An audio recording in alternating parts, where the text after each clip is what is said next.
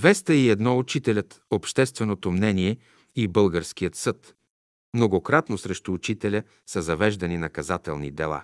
Спомням си, че имаше едно наказателно дело, номер 146 от 1927 година.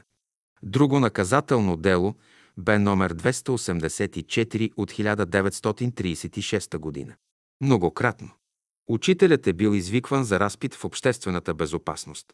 Спомням си също, че стенографката Савка Керемичиева ги отбелязваше по дати в нейните тефтерчета и бяха повече от десетина посещения в полицията. Учителят беше много огорчен както от българите, така от духовенството и църквата, от журналистите и вестниците и накрая от държавната власт. Веднъж се върна от едно такова следствие и каза «Ще накарам всички българи да познаят Бога. Това е моята задача. Да науча българите да се кланят на живият Бог, който е дал всички блага, да разберат смисъла на живота, да придобият истинската култура.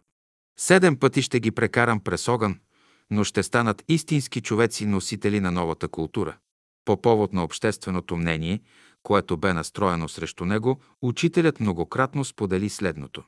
В сегашното общество, както тук в България вестниците искат да противодействуват, създават една реакция от една страна, от друга страна духовенството създава разни спънки, с които искат да спрат едно движение, то и движение да го спрат или най-малко да го опоручат. Ние знаем всичко, което се върши. Тия хора аз зная защо искат това. Те искат да отнемат спечелената енергия. Те искат да се съсипе той общество и те да опапат всичко и да станат наследници на тази енергия. Но няма да бъда това. Аз съм казал, нито пет пари няма да вземат, но ще платят голяма глоба. Нищо няма да им дадем. Ще има плодородие, докато съм в България, като напусна България, пустиня ще стане като Палестина. И вие, учениците, като напуснете, тъй ще стане. Тъй е писано в един божествен закон. Сега в България искат да кажат, че това е една секта и искат да убедят и вас. Защо?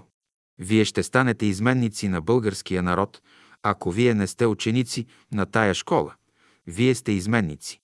И всички ги считат изменници, които не са ученици на тая школа. Не само изменници на българския народ, но изменници на човечеството, понеже спъват великата божествена енергия, която приготвя новия път на човечеството. Веднъж дойдоха на изгрева и му връчиха призовка за следствие. На следващия ден учителят замина в града, отиде в полицията, даде показания и се върна. Сега ще поднесем пред вас тези показания. 2 ноември 1937 година. Да отговори на следните въпроси в най-големи подробности, с оглед и в хармония с беседите му печатани в специални издания. А именно Едно относно официалното използване на държавата и църквата ни. Две относно държавата ни, относно организацията й, властите и законите в страната. Три относно правораздаването и съдийската колегия. Четири относно обществения строй в страната. Пет относно българската армия. Шест относно брака, семейството и морала в страната. Отговорите дадени от учителя и подписани собственоръчно. В природата съществуват три порядъка – идеален, реален и материален. Към първия спада Бог, природата и човекът. Към втория спада народ, държава и личност. Към третия спада мозъчната, симпатичната нервна система, дихателната и храносмилателната система. Религията представя вътрешните възможности на един народ, които имат връзка с Божествения свят.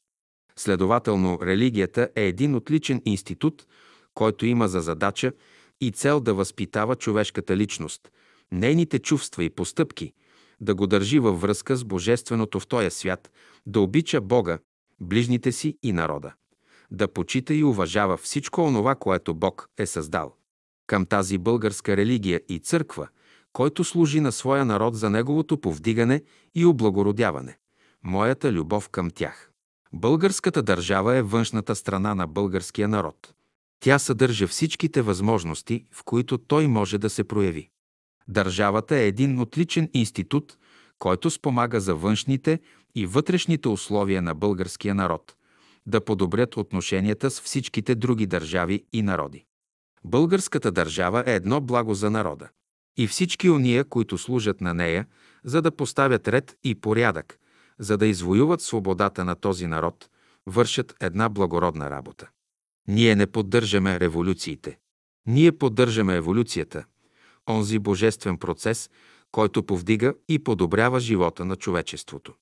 За съдийската колегия и органите на правосъдието ние имаме почитание, понеже такъв институт съществува и в природата, и в човека като съвест. Всичките примери, които ние сме превеждали в своите лекции, имат за цел да уяснят какъв трябва да бъде човек и уния, на които говорим. Ние сме привеждали много похвални примери и за дълбокото съзнание на съдиите. Ние в нашите речи не сме имали никакъв смисъл да обидим това, което е добро, разумно, честно, справедливо в съдийската колегия. Относно обществения строй, нашето желание е било винаги то да се подобрява без ненужни сътресения и всичко да става разумно. Относно българската армия. Тя е орган на държавата за запазване реда и порядъка в държавата. Каквото казваме за държавата, това включва и армията. За военните сме привеждали много добри примери. Относно брака. Този институт е най-стария в природата. Ние поддържаме еднобрачието и пълна семейна чистота. В началото Бог създаде мъжки и женски пол.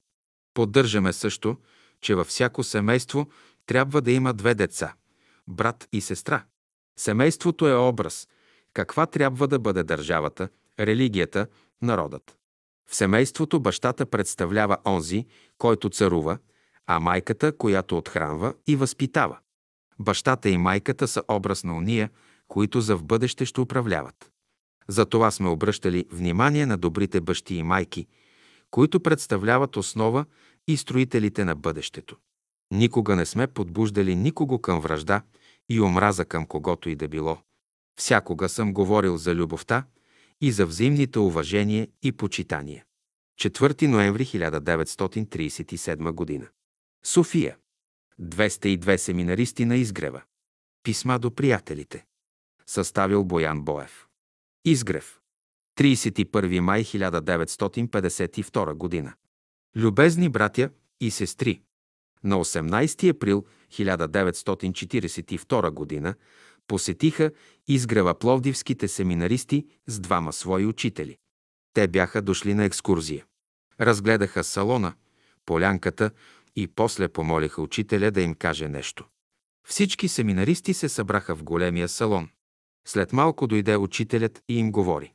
Тук ще изложа словото на учителя пред тях. За да се беседва с хората, три неща се изисква.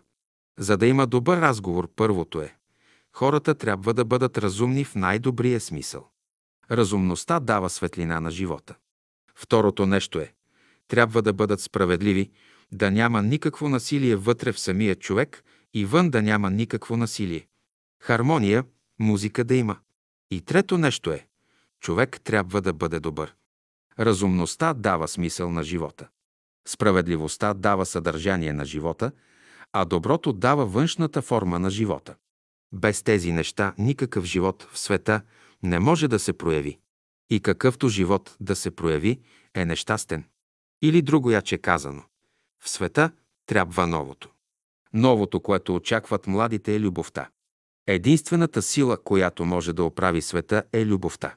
Тя може да даде импулс на човешкия ум, сърце, воля и душа. Светът не може да се оправи по никой друг начин. Любов, която не дава импулс на човешкия ум, сърце, воля и душа, това не е любов. Там, дето има разумност, справедливост и доброта, там е Господ. Новото е, когато всичко цъфти, всичко зрее, всичко пее и всичко работи. Сега минаваме от един стар порядък на нещата в един нов порядък. Старият порядък е тъмен, а новият е светъл. В новия порядък няма да има обесърчени хора в света. Ще има възможности за всички. Светът е толкова хубав. Няма какво да се обесърчаваме. Докато слънцето грее, няма какво да се обесърчаваме. Сега нека да грее слънцето във вашия ум, сърце и душа. Любовта да ви подбужда. Не, че сега трябва да ви се дава любовта. В нея живеем и се движим. Ние сме спали дълго време и сме се занимавали с други работи. Значи, когато човек се занимава с непотребни работи, умът му е тъмен и той не знае какво да направи. Всеки да почита Божественото във всички хора. Всеки да съзнава, че Божественото живее във всеки човек. И когато хората почнат да почитат Божественото в човешкия ум, в човешката доброта и в справедливостта, това е новото, на което трябва да уповаваме в бъдеще. На вас ще трябва едно ново верою. Ако имате любов, никога няма да се обесърчавате и всичко, каквото желаете, ще го постигнете. Ако постигнете всичко, каквото желаете, новото е във вас. Ако не го постигнете, не е във вас. Здрав човек е онзи, който мисли добре и е справедлив и разумен. Човек, който не е справедлив, умен и добър, не може да бъде здрав. Вие сега сте млади, дошли сте в света. Вие сте на земята, тук като на един параход и се разхождате. Екскурзианти сме всички. А има едно пристанище, дето всички ще се спрат. Има една обетована земя, на която всички хора ще се спрат, ще се разберат и братя ще станат. Когато в света влезе братството, всеки да вижда в лицето на всеки мъж своя брат и в лицето на всяка жена своя сестра, тогава новото е дошло в света. Братството и сестринството – това е новият ред на нещата в света. Та на вас сега ви пожелавам, като се разхождате, да благодарите на Бога, че ви е поставил на този голям параход и се разхождате. На този параход има и въздух, и светлина, и вода, и хора изобилно. По някой път има и малко страдания. Те са упражнения. Те са малко. Няма нищо от това какво лошо има от това, че човек страда някой път. Страданията са корените на живота, а радостите са клоните и цветовете на живота. Страданията са в една по-гъста материя. Оттам трябва да се извеждат соковете. А радостите – това е божественото, което иде отгоре. Под думата божественото разбирам разумното в света. Това, което не е разумно, не е божествено. Ако аз хващам и заколвам една кокошка, то е човешко. А ако не хващам и не заколвам кокошката, но я нахраня и я пущам да се разхожда, то е божественото. Та сега ви пожелавам един ден да бъдете озрели плодове, та като дойдат да ви погледнат, всеки да ви хареса. Да бъдете една хубава ябълка, слива, че който човек отиде при тази ябълка, да я препоръчва. Да бъдете радостни и весели, че сте се удостоили да се качите на един доста хубав параход, какъвто е Земята. Един ученик запита, какъв е смисълът на живота. Учителят каза, смисълът на живота е любовта. Ако слънцето не изгрява, какъв смисъл има животът? Ако луната не изгрява, ако звездите не изгряват, ако дърветата не цъфтят и ако птичките не пеят, какъв смисъл има живота? Когато слънцето изгрява, то е божественото в света. Когато луната изгрява, когато звездите изгряват, когато дърветата цъфтят и когато птичките пеят, то е божественото в света. Когато хората говорят и се обичат, това е божественото в света. Един ученик зададе въпросът. Какво е вашето мнение за смъртта и безсмъртието? Учителят каза. Безсмъртие без любов не съществува. Да любиш, това е безсмъртие. И всякога всички болести проистичат от безлюбие. Щом хората се обикнат в синца, смъртта ще изчезне. Да имате любов непреривна, това е безсмъртие. Казано е, това е живот вечен да познаят Тебе, единна го, истинна го Бога и Христа, когато си изпратил. Та всички имате елементите на безсмъртието, стига да любите и да обичате. Смъртта е нещо вметнато. Животът е непреривен. Хората, като се грешиха, започнаха да умират. Значи по-рано хората не умирали. И понеже хората ядат от забраненото дърво, и понеже не са справедливи, разумни и добри, за това умират. Това е конкретно на съвременен език казано. Смъртта е най-голямото ограничение на живота. Смъртта е там, дето има съзнание, но нищо не можеш да направиш. И умрелият човек има съзнание, но не можа да се мръдне. Вие мислите, че когато човек умре, не чува. Не, той слуша, вие му говорите, но той не може да се прояви. Това е дълбока наука. Вие трябва да изучавате. Човек не е това, което вие виждате. И да ви говоря по това повече, вие не можете лесно да познаете тези неща, без да учите. Душата е нещо полуматериално и полудуховно. Вземете един прост пример. Вие вечерно време сънувате, че се разхождате. Помнете, че аз не искам да ви говоря за това, което не е. Искам да ви говоря за това, което е. Ще ви приведа един пример, за да се види кое остава от човека. Тук имаше един българин с висше образование. Той издаваше книги. Беше много чувствителен. Един ден идва при мене и ми казва, ще ви кажа нещо, но не искам да го разправяте на другите. Какво? Аз мисля, че съм побъркан. Какво ти дава повод да мислиш така? Преди една седмица лягам след обед и виждам, че седя в стаята изправен и гледам на кревата тялото си. Аз съм по-голям от тялото, което лежи на кревата, а някой зад мене, но не го виждам, ми казва. Това си ти. Аз го попитах, това ако съм аз, аз който гледам, кой съм, и в мене настава едно смущение. Този зад мене ми казва, аз ще ти покажа кой си. И почна да ме води към тялото, и аз хлътнах в тялото и се събудих. Това, което седи и гледа, то е реалното.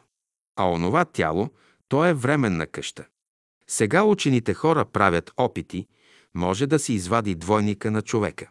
Тялото е според двойника на човека. И двойника има очи, нос, уста, уши. Двойникът се праща да седи на единия край на стаята, а на кревата лежи тялото. Туря се една бучка захар в устата на тялото и човек нищо не казва. Но туря се една бучка захар в устата на двойника и онзи на кревата казва. Това е захар. Това са опити, които се правят сега от учените хора. Този свят е в онзи свят. Малкото е в голямото, а не голямото в малкото. Онзи свят е голям, а този свят е малък. Един ученик запита, кое ще остане от нас след смъртта. Учителят каза, като излезеш от тялото си, ще имаш едно тяло невидимо. Ще имаш ръце, очи, уши и прочее. Едно тяло прозрачно. Ще имаш самосъзнание. Само, че тези хора няма да те чуват. Вие казвате, че Бог е невидим. Това не е вярно. Единственото нещо, което виждаме, е само Бога, а другите неща са невидими. Бог е невидим за невежите. Но за всички хора, които са разумни, справедливи и добри, Бог е видим. В баща ти е Бог, който се изявява. В майка ти е Бог, който се изявява. В сестра ти е Бог, който се изявява. В растенията е Бог, който се изявява. Навсякъде е Бог, който се изявява. Бог не може да се изяви само в една форма, а в хиляди форми. Ако вие живеете в съгласие с божествените закони, дето минавате, пътят ви ще бъде отворен. Ако не живеете в съгласие с божествените закони, пътят ви ще бъде затворен и в края на краищата ще умрете. Аз виждам онзи свят. Аз го виждам. Как го виждам, то е друг въпрос. Както вие виждате физическия свят, така аз виждам онзи свят. В света старият порядък е човешки порядък, а новият порядък е божествен порядък. Да се върнем в райската градина. Човек по-рано 6 живял в рая и е чувал гласа на Бога. Бъдете верни на онова, което Бог е вложил във вас. Всички ние не трябва да употребяваме нито бяла, нито черна лъжа. И когато говорим, трябва да бъдем крайно искрени. За любовта трябва да имаме само едно убеждение всички. Един ученик запита, как ще го постигнем това? Учителят каза, как постигат сигуларят нещата? С упражнение постепенно, като свири. И учителят ще му показва. Един ученик каза, аз бих желал повече да ни говорите за любовта. Учителят каза, днес съм занят. За любовта съм говорил толкова много. Може да четете това, което съм говорил за любовта. Ако има някой да е говорил за любовта, аз съм говорил най-много. Едвам съм започнал да говоря за любовта. Тя е най-великата наука в света. Аз желая вие да цъфнете, да озреете като хубави плодове. Най-хубавото, което е във вас, да се прояви.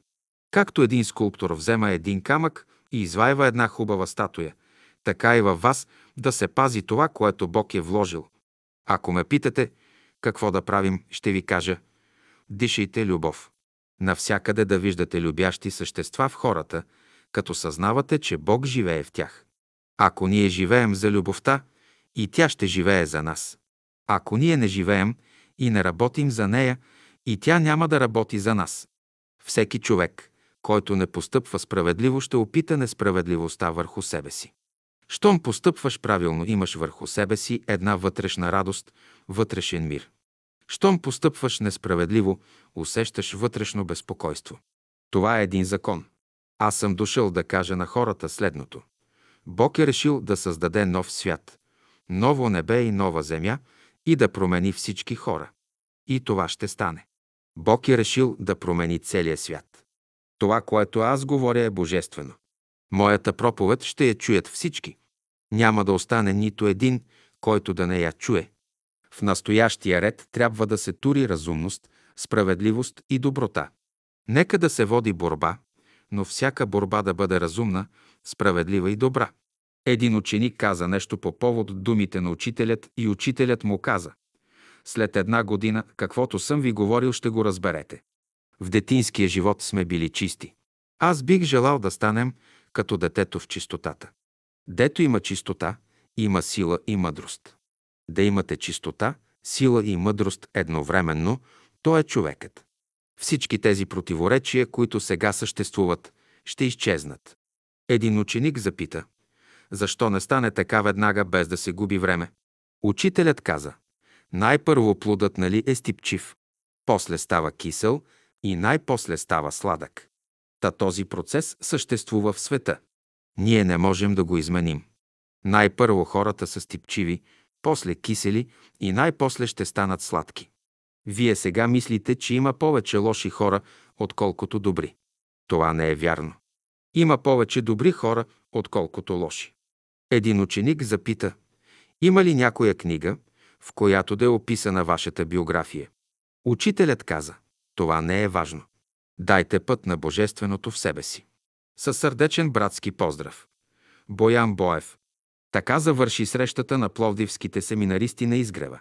По тяхно желание те си направиха обща снимка с учителя, фотографът бе Ангел Медаров. Средец. Бяха над 90 човека. Всеки един от тези бъдещи свещеници на бъдещата православна църква занесоха със себе си словото на учителя и по една снимка за спомен. Прилагаме тази снимка. 203 Тодор Бачваров. Тодор Бачваров е уредник на списание Родина, което излиза 14 години от началото на века, прекъсва по времето на войните и след това отново продължава. Редакцията му се намира на улица Опалченска, 67, е. Тя е срещу улица Опалченска, 66, където е дома на Гумнерови, в който живее учителя. След войните той урежда библиотека «Духовен живот» и издава много малки книжки с духовна литература. Той издава една малка книжка през 1922 година, озаглавена Заветници на свободата ни – мистична случка. Понеже тя е единствен запазен екземпляр и е леко увредена от годините – то ние ще я публикуваме дословно, защото тя ни дава много интересни факти за Константин Дъновски, бащата на учителя. Заветници на свободата ни. Мистична случка.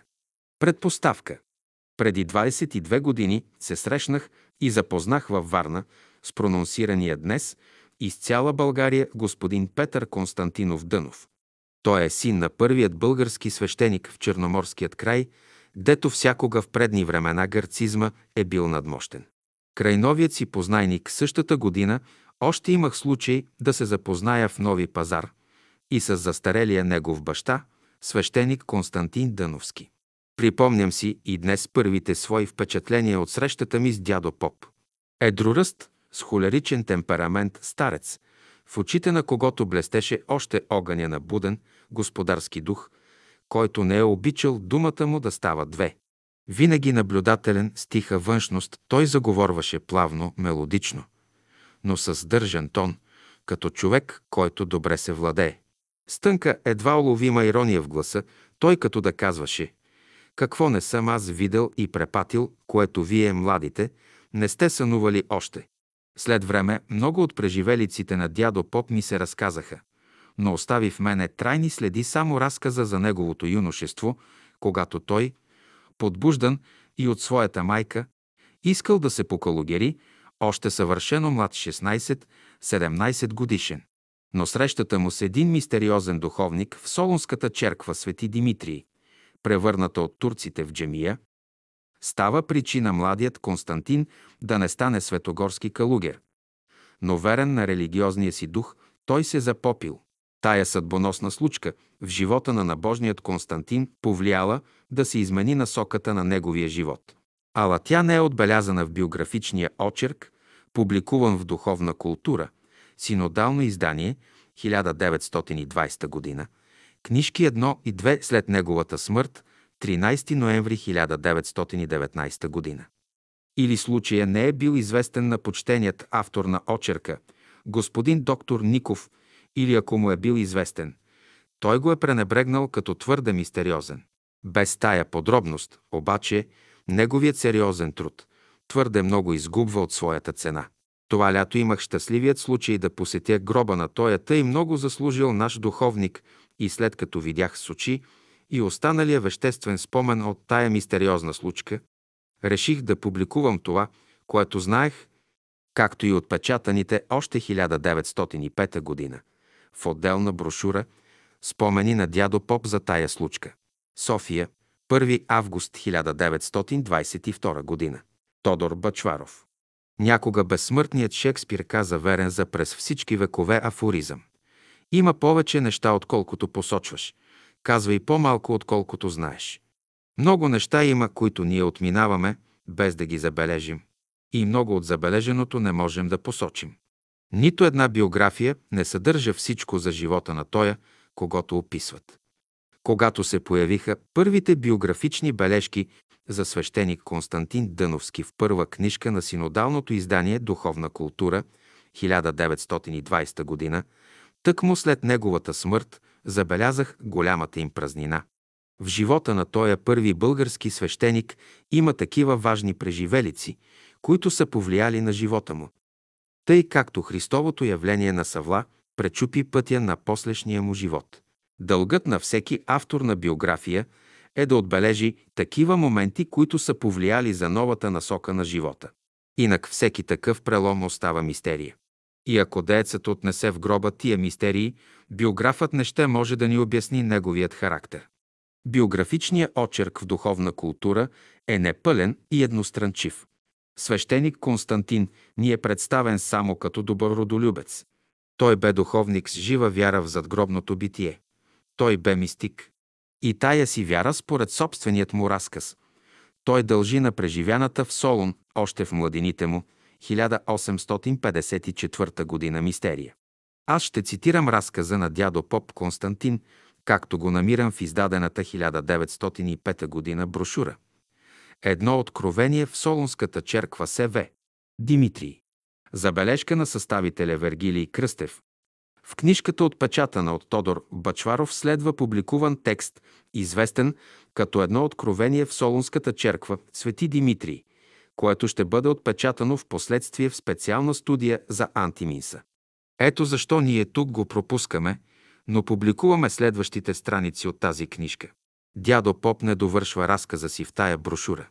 И с това прикрива той най-мистериозните факти в своя живот, но който той е доверил на верующи. Когато тайнственият свещеник предава антиминса, жертвеника, и завършва речта си към момъка станал невидим. Чак тогава младежа Константин разбрал, че неговият събеседник не е от живите, а дух. И това той силно го стреснало, че той останал на мястото си като вдървен.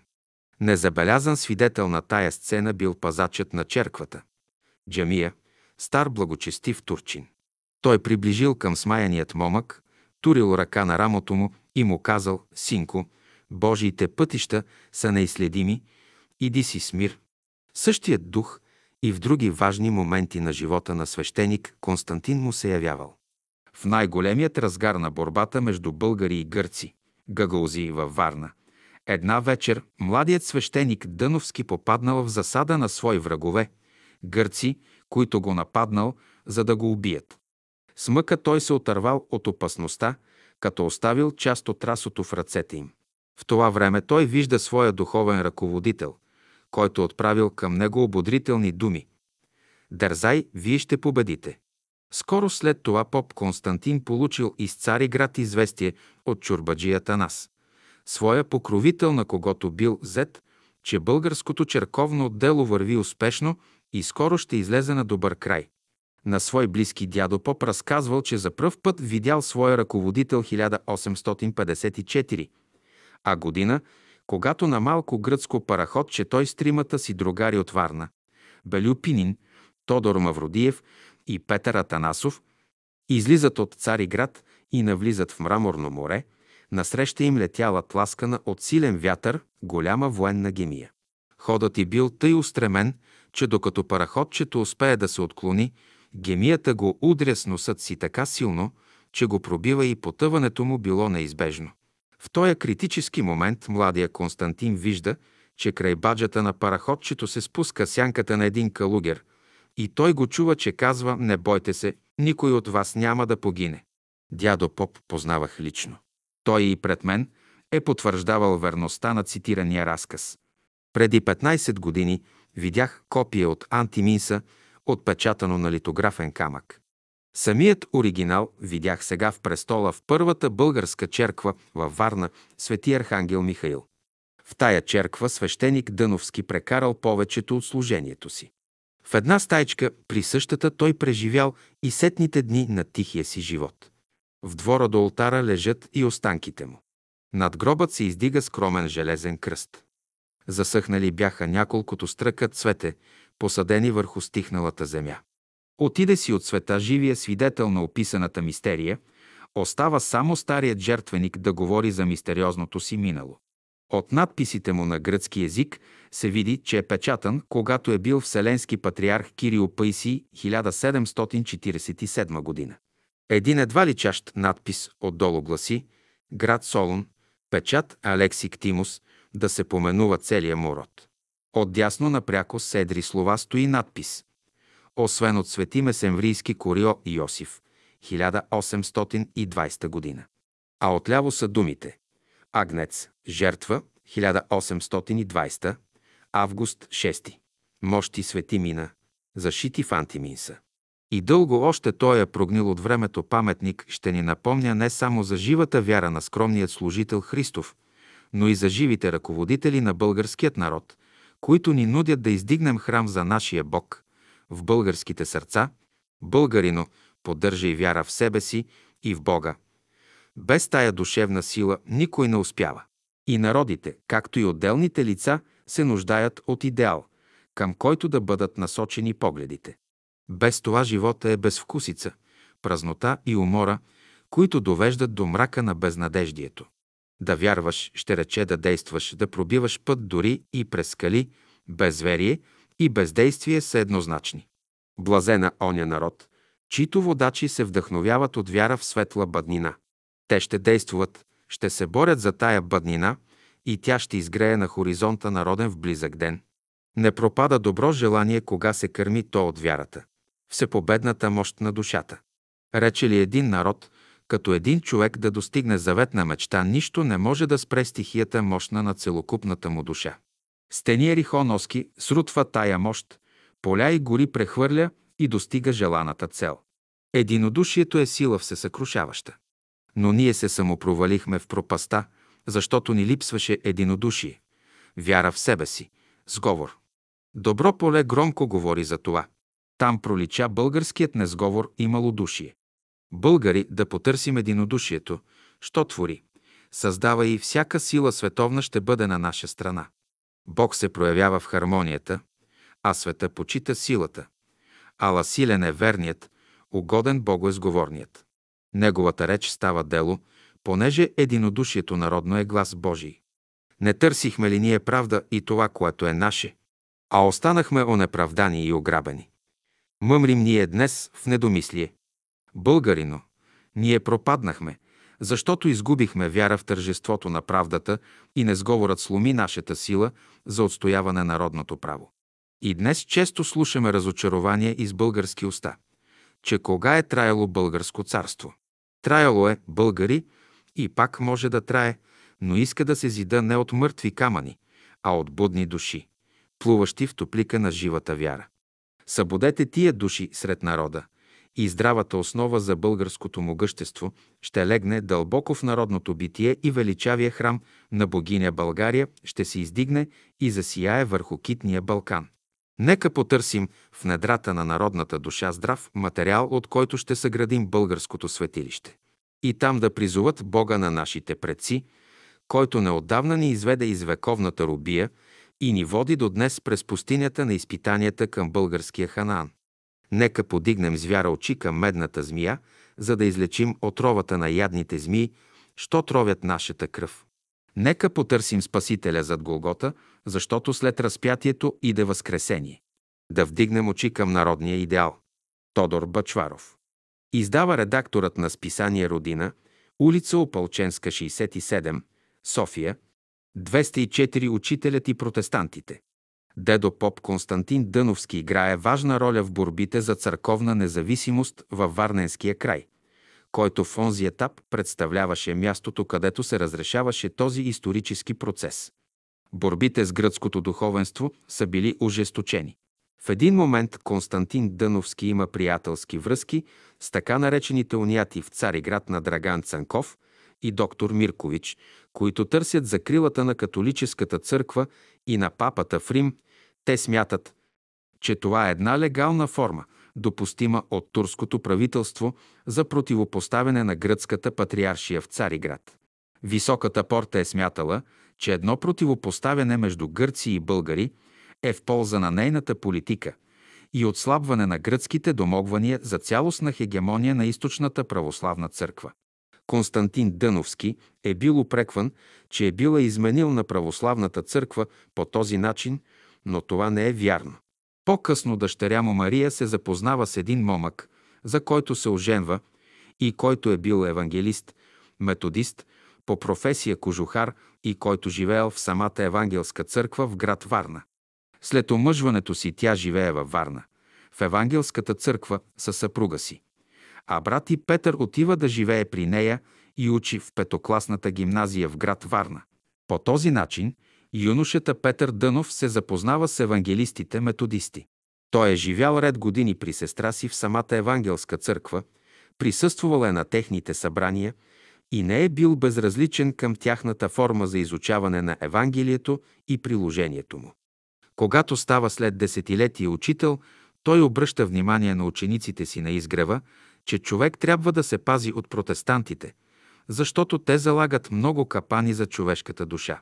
Но тогава той живее там при сестра си Мария, защото майка му на име Добра е починала млада, на 30 години, и цялата тежест за поддръжката на дома пада на голямата сестра Мария. Бракът на Мария с евангелиста Петър Стамов е бил сполучлив според спомените на съвременниците. Мария има четири дъщери и един син. Както Мария, така и децата й са останали евангелисти и само една от дъщерите й става последователка на учителя Дънов, т.е. на Вуйчо си. Чрез евангелистите Петър Дънов отива да учи в Свищов, където има училище организирано от протестантите, и то след завършването на пети клас в гимназията в град Варна. Петър Дънов е роден 1864 година. Тогава първоначалното образование се е състояло от четири отделения – като учениците, които се записват в първо отделение, трябва да са завършили 8 години. Така че през 1872 година е в първо отделение. След 4 години завършва четвърто отделение, а това е 1876 година. През 1877-78 година е руско-турската война и дедо поп Константин Дънов – и семейството му бягат от село Хадърджа и се крият от турските войски, така че тази година Петър Дънов не е посещавал училище. През 1878 година той постъпва в петокласната гимназия в град Варна и я завършва през 1881-82 година. Чрез евангелистите-методисти той отива да учи в Свищов, където той се записва в богословски отдел с две годишен курс през 1883 година и завършва на 25 юли 1886 година, Тогава са завършили 6 ученика. След завършването те правят официална снимка и ние днес я поднасяме на вашето внимание. На снимката са застанали прави и отляво надясно. Христо Бачваров и Петър Константинов Дънов седнали са Иван Димитров, Петър Василев, Борис Тодоров и Иван Тодоров. По настояване на евангелистите методисти той е бил назначен за учител в село Хотанца, Русе и там престоява две години 1886-87 година и 1887-88 година. През август 1888 година заминава на обучение в САЩ по линия на евангелистите-методисти и се завръща през 1895 година. След завръщането си от САЩ, Петър Дънов отказва да бъде евангелист-проповедник, за което е бил упрекван от протестантите у нас. По-късно той се отделя от тях и започва самостоятелна дейност. Със своите съученици в Евангелското училище в град Свищов, както и с онези, с които е следвал в САЩ, има запазени изключително добри приятелски отношения. А спомените за него са повече от възторжени. Ето какво четем в списание Български бранител. Година 9 от 1939 година. За господин Дънов с възхита са ми разправяли методистките пастори господата Делчев, Цветан, Цветанов, Никола Пулев, покойният доктор Стефан Томов и други. Още повече, че Дънов сам е бил методистки проповедник в село Хотанца, Русе преди да отиде в Америка. А какво представлява училището в град Свищов, можем да прочетем от статията на протоярей Стефан Ганчев в книгата Свищов, принос за историята му, издание 1929 година. Свищов, Евангелска методистка мисия и протестантско училище в Свищов. Началото на методисткото дело в град. Свищов е положено през 1863 година от добре известния американски мисионер доктор Алберт Лонг. При своето посещение в града, той се запознал с някои тогавашни градски първенци и на събрания в частни приятелски къщи придобил последователи. След доктор Лонг около 10 години работил като проповедник в Свищов, пастирът Гаврил Илиев. В 1875 година се настанил като мисионер в Свищов доктор Чамис. В 1876 година той се завърнал в Америка и през февруари 1879 година пак се установил в Свищов. През 1881 година добил повторно назначение проповедник в града ни. През 1882 година се построил салон за събрания и пастирски дом на улица Пощенска сегашната Пощенска станция. В същата година се отворило и първоначално училище, отначало в салона, по липса на друго помещение. На следната година се наредило и класно училище с пансион и с богословски отдел от две годишен курс.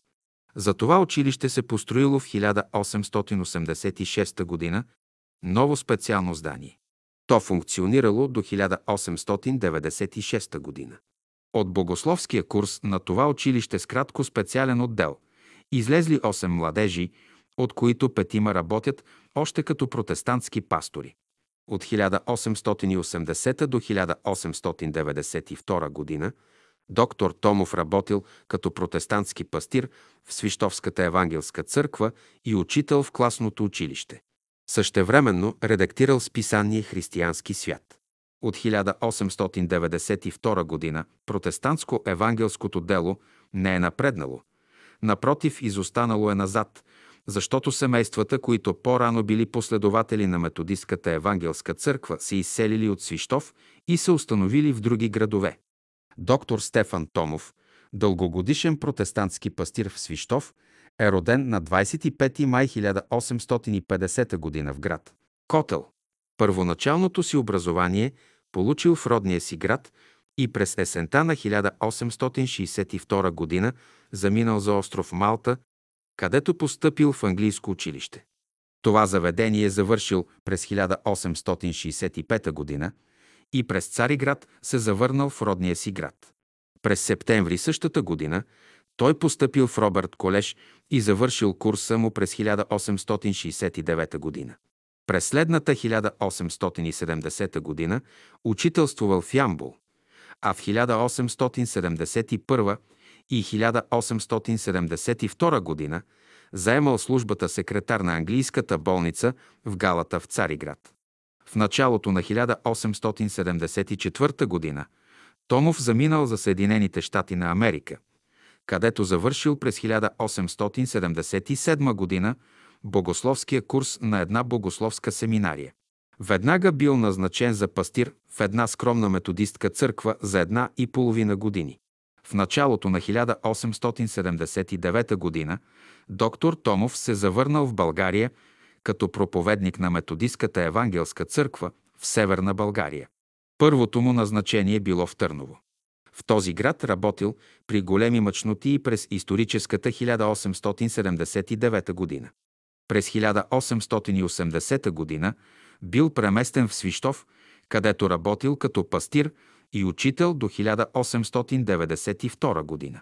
Повторно бил назначен в града ни от 1905 до 1912 година и най-после от 1920 до 1925 година. В последната година бил пенсиониран. През промеждутъчните години доктор Томов служил като евангелски пастир последователно в градовете София, Варна, Русе, Шумен. През последната война в главната квартира в служба на военното дело. Доктор Томов и като учител, и като пастир в Свищов, оставил добри спомени между гражданството.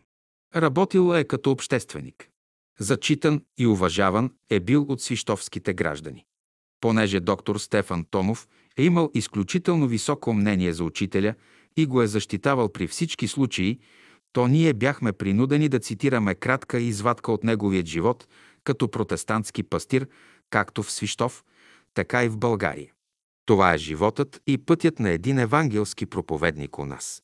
Друг протестантски проповедник, който се застъпва за учителя, това е Стоян Ватралски, който е поет, идеалист, есеист и сказчик. В органа на протестантите вестник Зорница от 1926 година, в брой 38, 39 и 41 той помества статии озаглавени кои и какви са белите братя, дановистите. По-късно тези статии с разрешение на автора им бяха отпечатани в Пловдив в отделни книжки и представляваха една хубава защита на учението на учителя. Ватралски присъства на събора на Бялото братство през месец август 1926 година.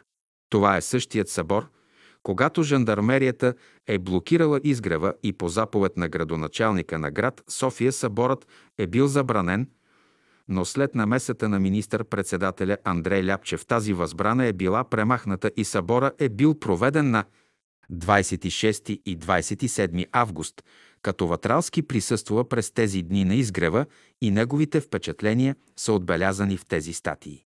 Така че те представляват един исторически източник какво представляват съборите на Бялото братство. Забележете сега, че никой от нашите приятели и ученици на учителя не седна и не написа и не описа как се провежда съборите на Бялото братство.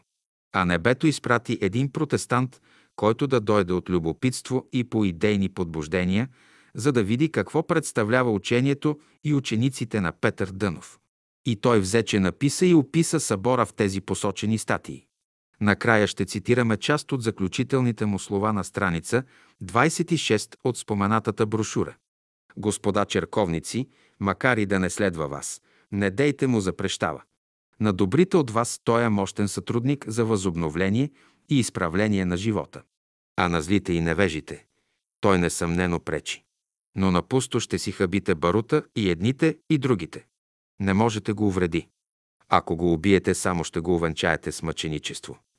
Ще окървавите себе си и ще засилите делото му. Но няма да го спрете. Затова аз казвам с думите на оногози, с чието име обичаме всички да се кичим. Не дейте му запрещава, понеже всеки, който не е против нас, е от към нас. Сега ще разкажем за едни още по-необикновени протестанти. Както знаете, учителят живееше в дома на Гумнерови на улица Опалченска, 66.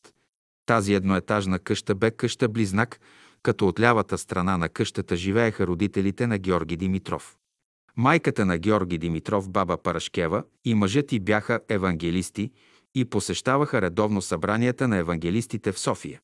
Те имаха добро отношение с нас и тя, баба Парашкева, ги запази до края на живота си. Често идваше в другата половина, сядаше на скамейката и разговаряше с сестрите. През 1933 г., след подпалването на Райхстага в Берлин и след като Георги Димитров бе обвинен, че като комунист е запалил Райхстага, започна големият лайпцигски процес. Като защитници на Георги Димитров се явяват и евангелистите протестанти от САЩ, понеже баба Парашкева, майката на Георги Димитров, е евангелистка и по линия на евангелистите търси защита за сина си. Именно за това на Георги Димитров е било разрешено да държи в килията си голяма Библия на български, издание на Британското библейско дружество, което се разпространява от евангелистите протестанти. След освобождаването му от затвора Георги Димитров заедно с майка си, баба Парашкева заминават в Москва и там баба Парашкева престояват известно време. Разказваше ни как се е запознала с майката на Сталин. Сталин, който е бил бивш семинарист и който по негова заповед са били взривени десетки църкви в Москва. То за рождената си майка нарежда да й се направи един параклис в Кремъл, където тя да се черкува. Майката на Сталин е грузинка, а всички грузинци са християни. Но понеже тя е била черковница, а пък баба Парашкева е била евангелистка, то много, много не са си уидисвали по този въпрос. Тя ни разказваше какви ли не преживелици и ние слушахме понякога захласнати. Тя имаше изключително добро отношение към учителя и към нас, и това не е случайно, защото аз лично по онези години бях свидетел на следният случай. Когато Георги Димитров по онези години е бил в нелегалност в чужбина в къщата им нахълтва полиция. А сестра му Елена е била в къщата и полека-лека се прекачва през една капандура и преминава общият таван. По това време аз бях при учителя и когато над главата ни се чу едно топуркане поради това, че някой минаваше по тавана, учителят се усмихна, сложи пръст на устните ми и каза «Пшът». Той веднага ме изпрати да си вървя. После учителят извика сестра Василка и я накара да я облече като наша сестра с бели одежди и бяла забратка и да я изведе от входа, което тя точно така направи. Така че баба Парашкева беше благодарна на учителя, беше свободолюбива по дух, не се кланяше на църковници и четеше Евангелието и имаше възможност при нас да разговаря на различни теми. А нейните синове бяха приемани от нашите приятели и те им съдействаха в различните години на тяхната нелегална борба. Ето ви един пример за съжителство на протестанти с учителя и с неговите последователи. 205 Димитър Голов Димитър Голов беше известен софийски книжар, който продаваше окултна литература. В началото на века първо излезна литература за йогите, след това за спиритистите, после за теософите и накрая започнаха да излизат беседите на учителя Сила и живот. Димитър Голов беше самишленик на учителя и беше един от първите му ученици. На него дължим и едни протоколи от първите събори. Какво е мнението на Димитър Голов за учителя, можем да прочетем от неговите показания, цитирани в Духовна култура, книжка 11-12 от 1922 година. Разпитан Димитър Голов казва, личността на господин Петър Дънов ми е позната от много години. Той е човек с висше образование, а специално се занимава с френология, философия и теология. От много години покрай своите френологически изучавания държи и известни беседи с чисто религиозно съдържание, които се посещават от широка публика. Учители, офицери, чиновници, търговци и други, между които има хора с голямо обществено положение. В беседите на господин Дънов до сега не съм намерил или чул нещо противохристиянско или да противоречи на православната църква. Тълкува Светото Писание в неговия истински смисъл, според моето разбиране, което никакъв разкол или ерес не би внесло в православната църква. Относително излизането на някои негови слушатели вън от града, то е следствие на неговите наставления, че който иска да бъде здрав през годината, през месец май да става рано и да прави разходка. Друго по този въпрос няма що да кажа, освен че събранията стават публично и са достъпни на всеки, който би желал да отиде. Подпис Димитър Голов София, 11 юни 1917 година. Показанията написал сам. 207 Стефан Белев. Обикновено при лагерите на седемте езера на Рила вечерно време правехме огньове, запалвахме ги в уречения час, разломтяваха се онези борови съчки и дървета, замирисваше на смола и бор, после пушека се изтегляше нагоре и оставаха дърветата да изгарят. Тези часове бяха най-интересни. През това време учителят седеше на пейка или стол завит с пелерината. Приятелите са заобиколили огъня и всички пригласят песните на учителя.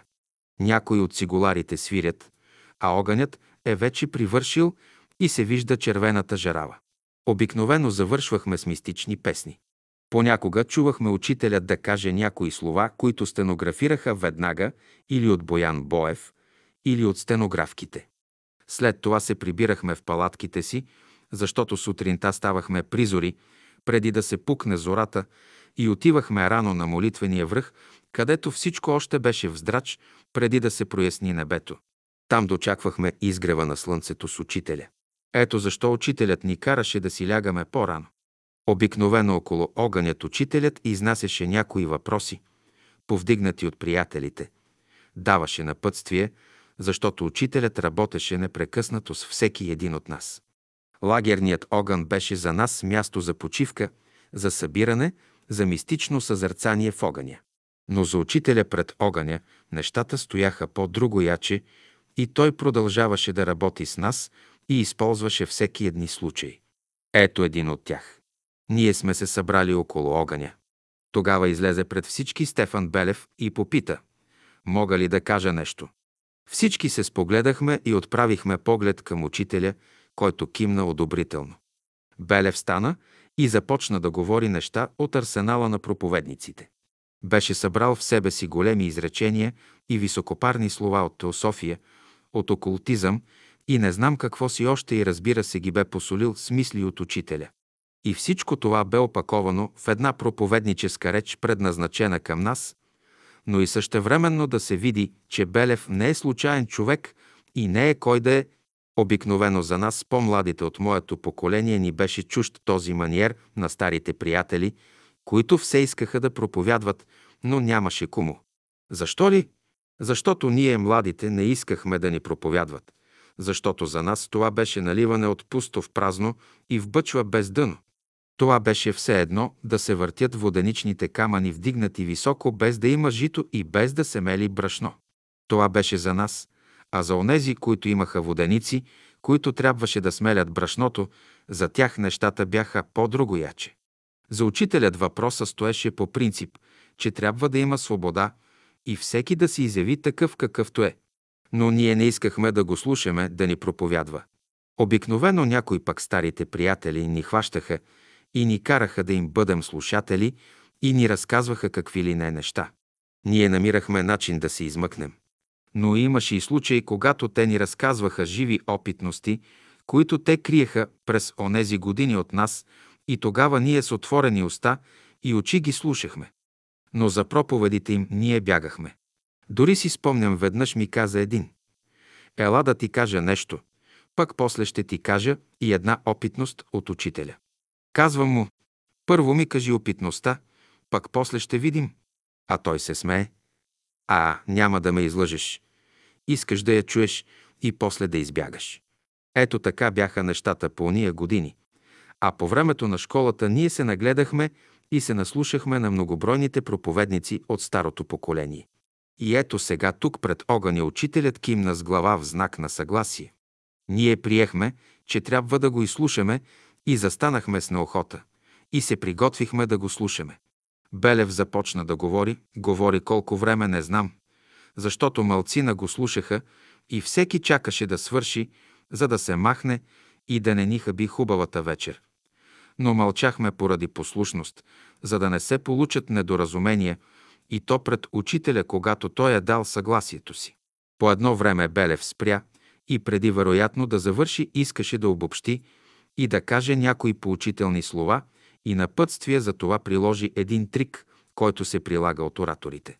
Обърна се към всички нас и запита, има ли някой против това, което казах. Той очакваше да кажем, че няма никой и да започне обобщенията си и да приключи с подходящ финал. Всички кимнахме с глава, одобрително като си казахме в себе си. Хайде, свършвай, защото времето ти изтече. Разбира се, всичко това се наблюдаваше от учителя. Той слушаше Белев, наблюдаваше нас и виждаше кой какво и как мисли за Белев и за целият този въпрос, който стана един голям въпрос пред нас. Как да се справим с проповедниците? И изведнъж ни в клин, ни в ръкав, като че ли някой натисна някакъв невидим бутон от някъде и един брат скочи като пружина, изправи се пред всички и пред Белев, вдигна дясната си ръка и изрече силно «Аз имам против».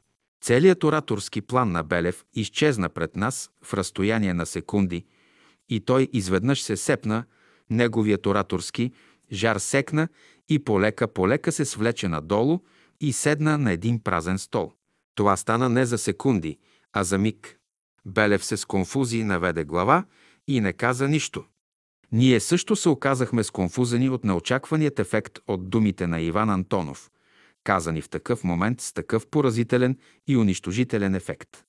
Белев мина от сконфузеното си състояние до пълно засрамване и вероятно видя цялата си несъстоятелна реч пред учителя и пред учениците му. И ние чувствахме срама му. Само Иван Антонов в този момент, без гордо изправена глава, че беше си свършил работата точно на време и по най-подходящ начин и че беше затворил устата на този дърторко.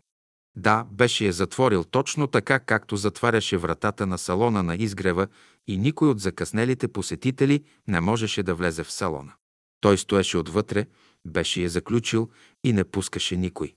Друг път никой вече не посмя да говори поучителни неща на лагерният огън или пък да се опитва да проповядва на Рила в присъствието на учителя.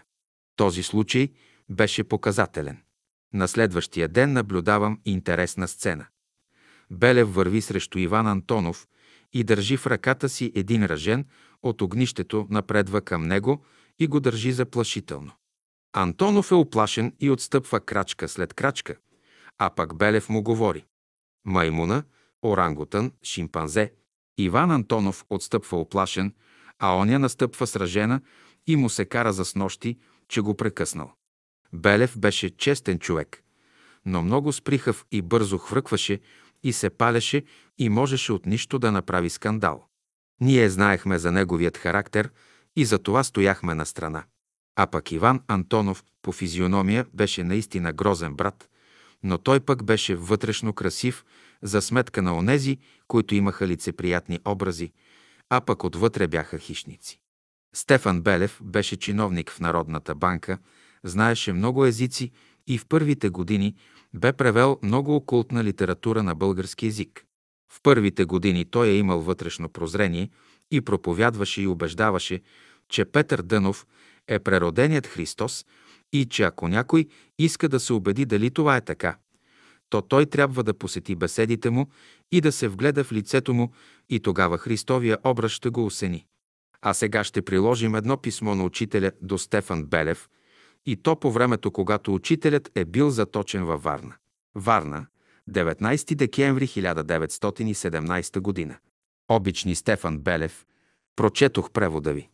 Може да го издадете тъй, както си е от автора. Мисълта е ясна.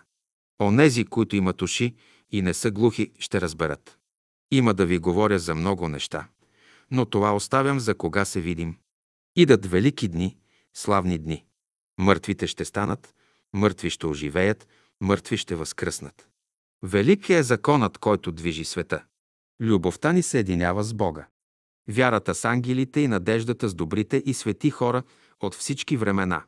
Бъдете винаги свързани с Христа, от когото иде живота на земята.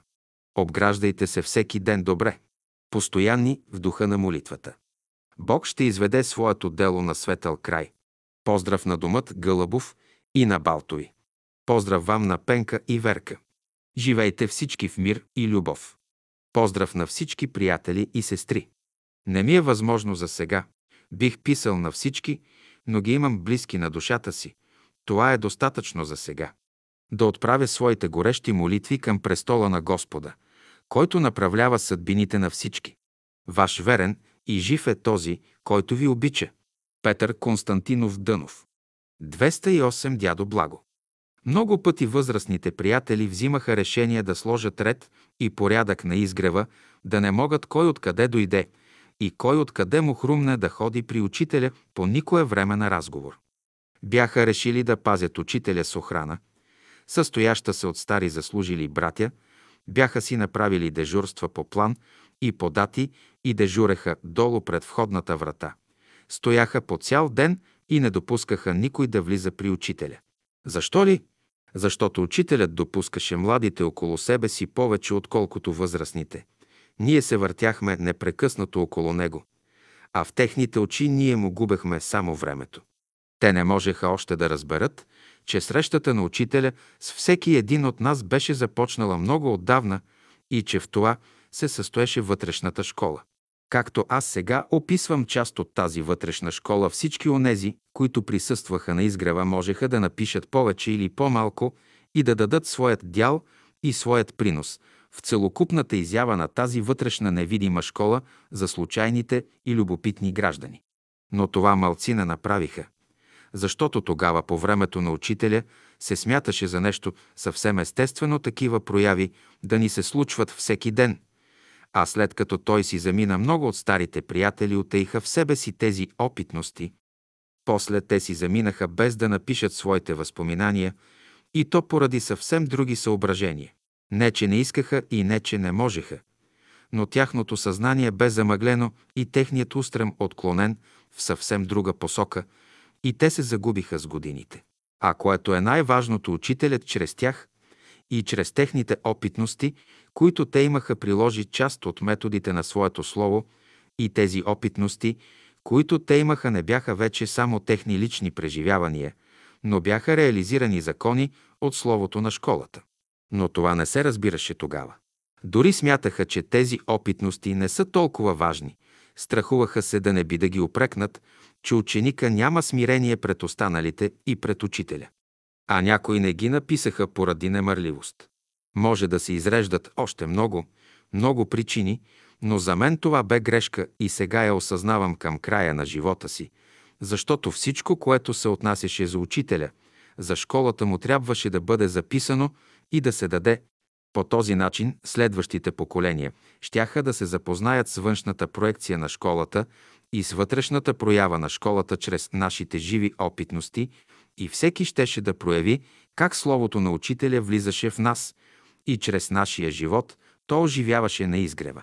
Ето защо поради стеклите са обстоятелства част от методите на учителя, дадени чрез неговите ученици и реализирани чрез техните опитности, се загубиха.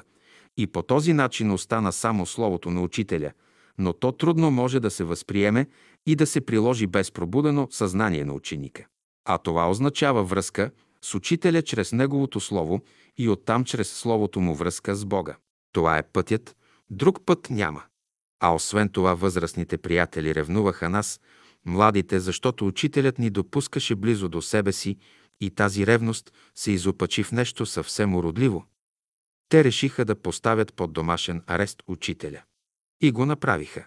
Аз отивам при учителя, преминавам градинката, поляната и се насочвам към салона. А пред входа на приемната на учителя долу стои на пост като войник дядо Благо. Да, уважаваният от всички ни дядо Благо, както и от самият учител. Стои той там на пост, днес е дежурен и трябва да пази учителя от посетители и никой да не влиза при него.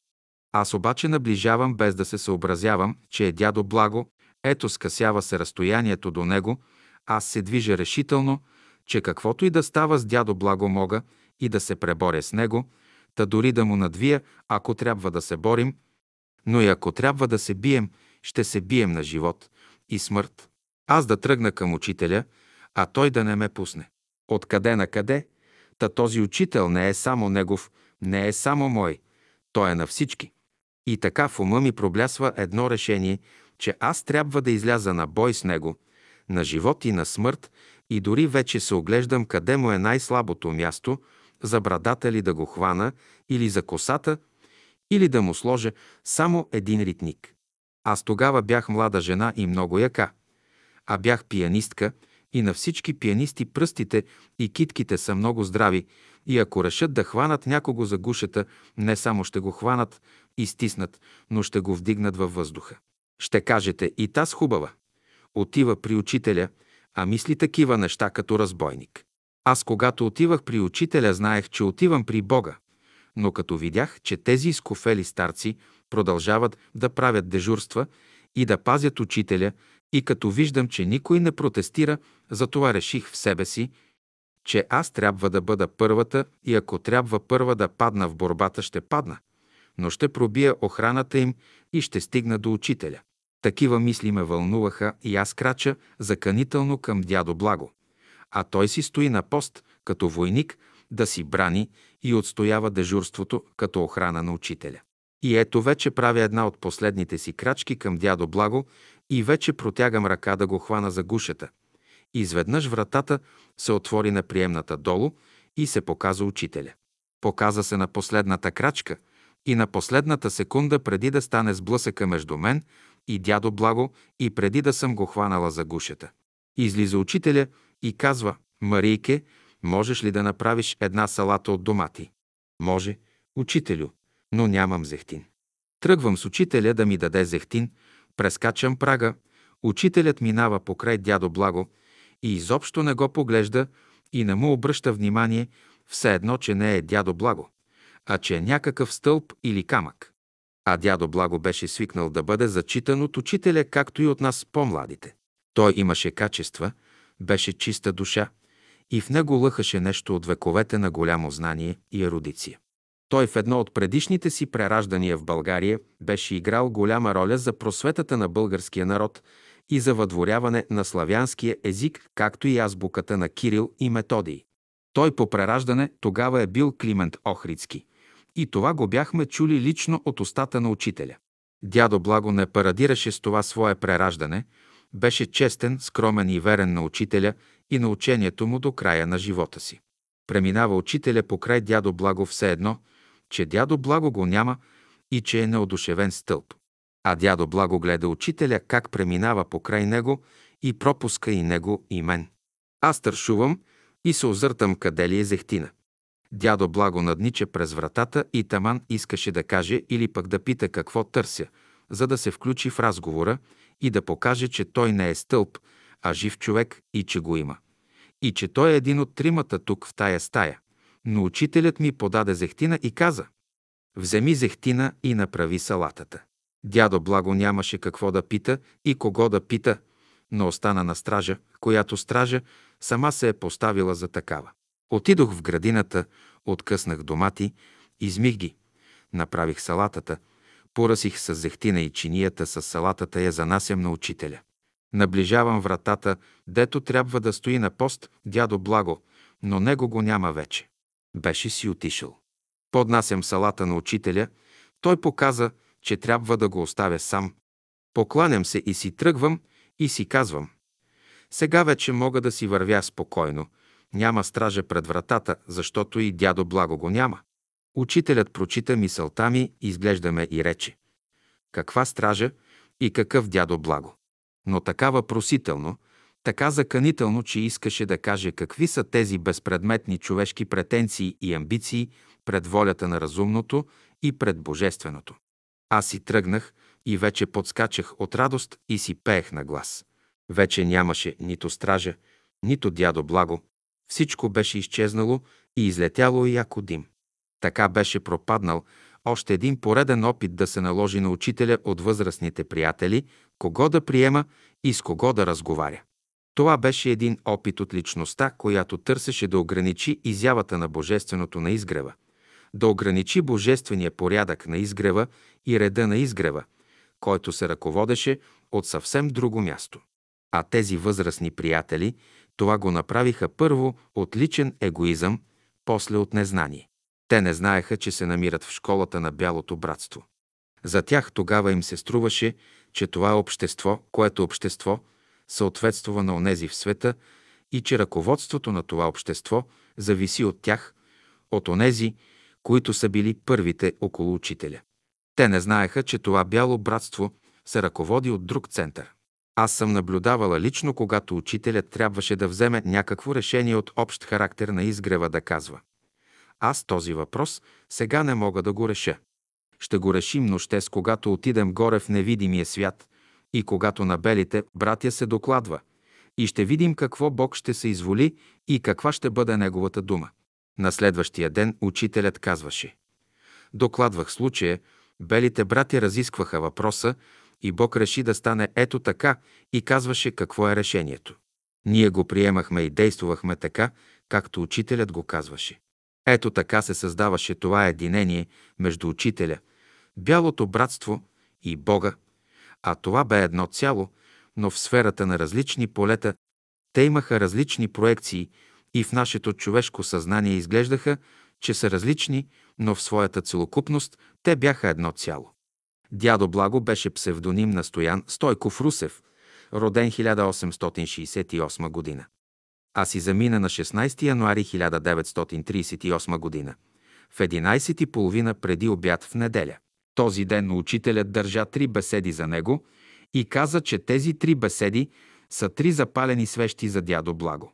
Първата беседа я държа в 5 сутринта, втората беседа в 10 сутринта в неделя, а третата беседа бе вечерта от 19.30 до 21.30. Ето това бяха трите запалени свещи за дядо Благо. А беседите на учителя от тези три запалени свещи ще ги намерите и ще се запознаете с тях. 209 Боян Боев Последните години учителят насочи Боян Боев и Методи Константинов към нас и ние с тях успяхме да работим върху книгата Учителят и след като я завършихме успяхме да я издадем. Така се създаде един много добър вътрешен контакт между нас за обща работа. Започнахме да дружим по-често и разговаряхме и обсъждахме неща, които се отнасяха за школата на учителя и неговото слово. Бори след заминаването на учителя и след заминаването от този свят на Тодор Стоименов беше поставен за ръководител на братството и често братския съвет трябваше да заседава с часове по текущи въпроси, засягащи изгрева. Разискванията бяха бурни, с пререкания, преминаващи в караници и непрекъснати разправи. При такива случаи Боян Боев ще дойде при мен и ще каже «Марийке, кажи на Борис, че до вечера братския съвет ще има заседание. Аз кимвам с глава, че съм разбрала и запомнила, а той ще си вдигне двете ръце над главата с разперени пръсти, с дланите навътре и размахва ръцете си над главата и каже «Ужас! Ужас! Ужас!» Винаги след като ми съобщаваше, повтаряше тези думи многократно. Аз съобщавах на Борис, който се връщаше късно след обяд от работа, похапваше нещо и заминаваше на тези поредни братски съвети и се връщаше късно вечерта изморен и изтощен от бурните разисквания и пререкания. По това време аз поех задължението да нося храна на брат Боян. Борис, понеже страдаше от язва всички храни, които се готвеха, у дома бяха предварително пасирани, така че той да може да ги поеме. А да се подготвят пасирани супи и гозби беше една много трудоемка работа и приготовляването на такива ястия изискваше много време, както на моята къщна помощница Станка, така и на мен. С големи усилия Борис поемаше тази храна. Аз слагах в чинии и занасях и на Боян Боев, който му харесваше и така, че от 1945 до 1958 година може да се каже, че той ядеше само моите ястия. Но след това Борис беше вкаран в затвора. Аз имах и други задължения да тичам насам-натам, да ходя да измолвам посещения от затвора и да му нося храна. Тогава отидох при Боян и му казвам, брат Боян, до сега ти носех храна и не ми беше тежко, нито ме затрудняваше. Готвех за Борис, където се готви за един, там има и за двама. Но сега вече търча по други неща и няма да мога нито да готвя, нито да нося. На Боян му беше много неприятно, защото се лишаваше от тази вкусна и лесно смилаема храна, която готвех. Започнаха други да му готвят и носят. Веднъж ме среща и се оплаква. Ти знаеш ли, че тези сестри тук на изгрева не знаят да готвят и ще ме уморят с техните яденета. За мен това беше само една похвала, но сега времената бяха други и аз тичах и си имах други грижи и неволи. Боян беше много разположен към нас, а ние бяхме преминали през изпитания и чрез тези опити, които бяха направени с издаването на беседите и книгите на учителя, нашите връзки се уякчиха. Спомням си, че той обикновено се намираше много близко до учителя, непрекъснато с бележник и писалка в ръка, за да стенографира думите на учителя. През 1926 година, 6 месеца преди да се пенсионира, той бе уволнен дисциплинарно от Министерството на просвещението, и то след доноси и интриги, като онези, които се подписаха за неговото дисциплинарно уволнение бяха директора на Министерството Радославов, както и професор Консулов, които двамата са били бивши съученици на Боян Боев. Така те го оставиха да бъде без пенсия и той от 1926 до 1962 година беше без пенсия и се препитаваше на изгрева от онова, което нашите приятели му носеха. Той работеше за учителя, за школата, а пък ние, сестрите, когато готвехме, носехме по някое блюдо от храната и за него. Спомням си учителят пред брат Боев и за обиколилите го приятели, каза, до началото на 2000-та година ще дойда отново, защото сега се строи друга земя. Ще дойда в Русия към Карпатите. Сега България е в златния си век, а Русия е в сребърния си век, а тогава ще бъде точно обратното. Русия ще бъде в златния си век, а България в сребърния си век. Това ще стане, защото бъдещето е на славянството, защото то върви по пътя на сърцето и може да се съди от семената на новото учение от тях. Това изявление на учителя не бе дадено случайно пред Боян, защото той бе радетел за мисията на славянството и беше издал една малка книжка по този въпрос. Освен това, той непрекъснато стенографираше и беше подбрал много мисли на учителя за ролята на славянството в бъдещето на шестата раса и ролята на учението на учителя за идването на тази шеста раса. Той събираше тези изказвания, подреждаше ги, поставяше коментари и чакаше онзи момент, кога ще се сбъдне всичко това. Често, когато се разделяше с някои възрастни брати от неговото поколение и знаеха, че може би това ще бъде последната им среща за това, те се изпращаха последния начин. Брат, да се разделим по-братски, че може вече тук в България да не се срещнем, но да не забравиш, брат, че учителят каза, че следващия път братството ще се прероди в Русия на Карпатите. Там ще ни бъде срещата. Брат, там ще се видим и да не забравиш, брат, когато се родиш следващият път, да дойдеш точно там. Боян говореше високо и разпалено. Онзи брат, комуто говореше, даваше обещание с пълна увереност, че това трябва да стане точно така, както го е казал учителя. А пък Боян убедително говореше и настояваше, че тяхната среща ще бъде именно там. Единствено се уточняваха да не забравят и да не пропуснат епохата, когато трябва да се преродят в Русия при идването отново на учителя там. За нас беше много забавно за наблюдение на тези сцени, после не ни беше толкова интересно, защото знаехме, че се повтаря един и същ сценарий. Но Боян Боев и възрастните приятели, които се разделяха по този начин, за тях не беше сценарий, а беше живот, който са изживели с учителя и школата в разстояние на десетилетия. За тях беше жив живот, споен с Словото и с живота около учителя. Ние, които преминахме през школата на учителя и които бяхме по-млади, само се усмихвахме и наблюдавахме как те бяха толкова убедени в тази предстояща среща, когато трябваше да се родят отново на земята. Но веднъж присъствах на една такава драматична сцена, при едно такова изпращане и прощаване с Боян, че се разплаках. Един брат се прощава с Боян и се уточняват къде ще се срещнат в следващото прераждане. Разделиха се и онзи брат си тръгна. След пет минути брата се връща цял разтреперан и проплаква. Брат Боян, аз забравих къде трябва да се преродя. Брат Боян взима лист хартия, написва му върху него следното. Русия и Карпатите, написва го на български и написва го на стенограма и му го подава. Онзи брат се спира и пита, Ами ако загубя бележката? Няма да я загубиш. По едно време брат Боян се сеща за нещо, взима писалката, взима едно друго листче хартия, написва отново същото, сгъва я несръчно, прави я на малка топка, отива при онзи брат и му казва «Отвори си устата и глътни това. Тук пише къде ще се родиш и не може да се загубиш, вече нямаш оправдание». Онзи глътва бележката, Боян му дава чаша вода и си тръгва доволен и си говори. Да, вече аз нямам оправдание. Боян е възторг от разумното разрешение, смее се и говори. Ще ми разправя този, че ще забрави. Сега ще го питам дали ще може да забрави и да му мисли, ако забрави. Аз вече не плачех, а ридаех. Часове след тази случка не можех да се успокоя.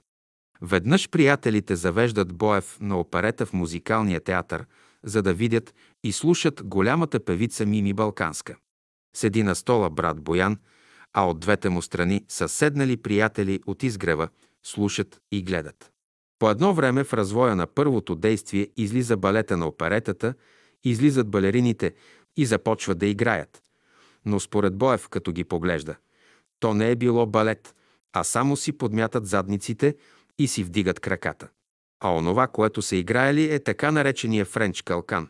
По едно време Боян се стряска, обръща се наляво и надясно и казва на единия «Слушай какво ти казвам, жми». Но онзи до него иска да гледа, платил е билет, има стол, има представление, има балет и балерини.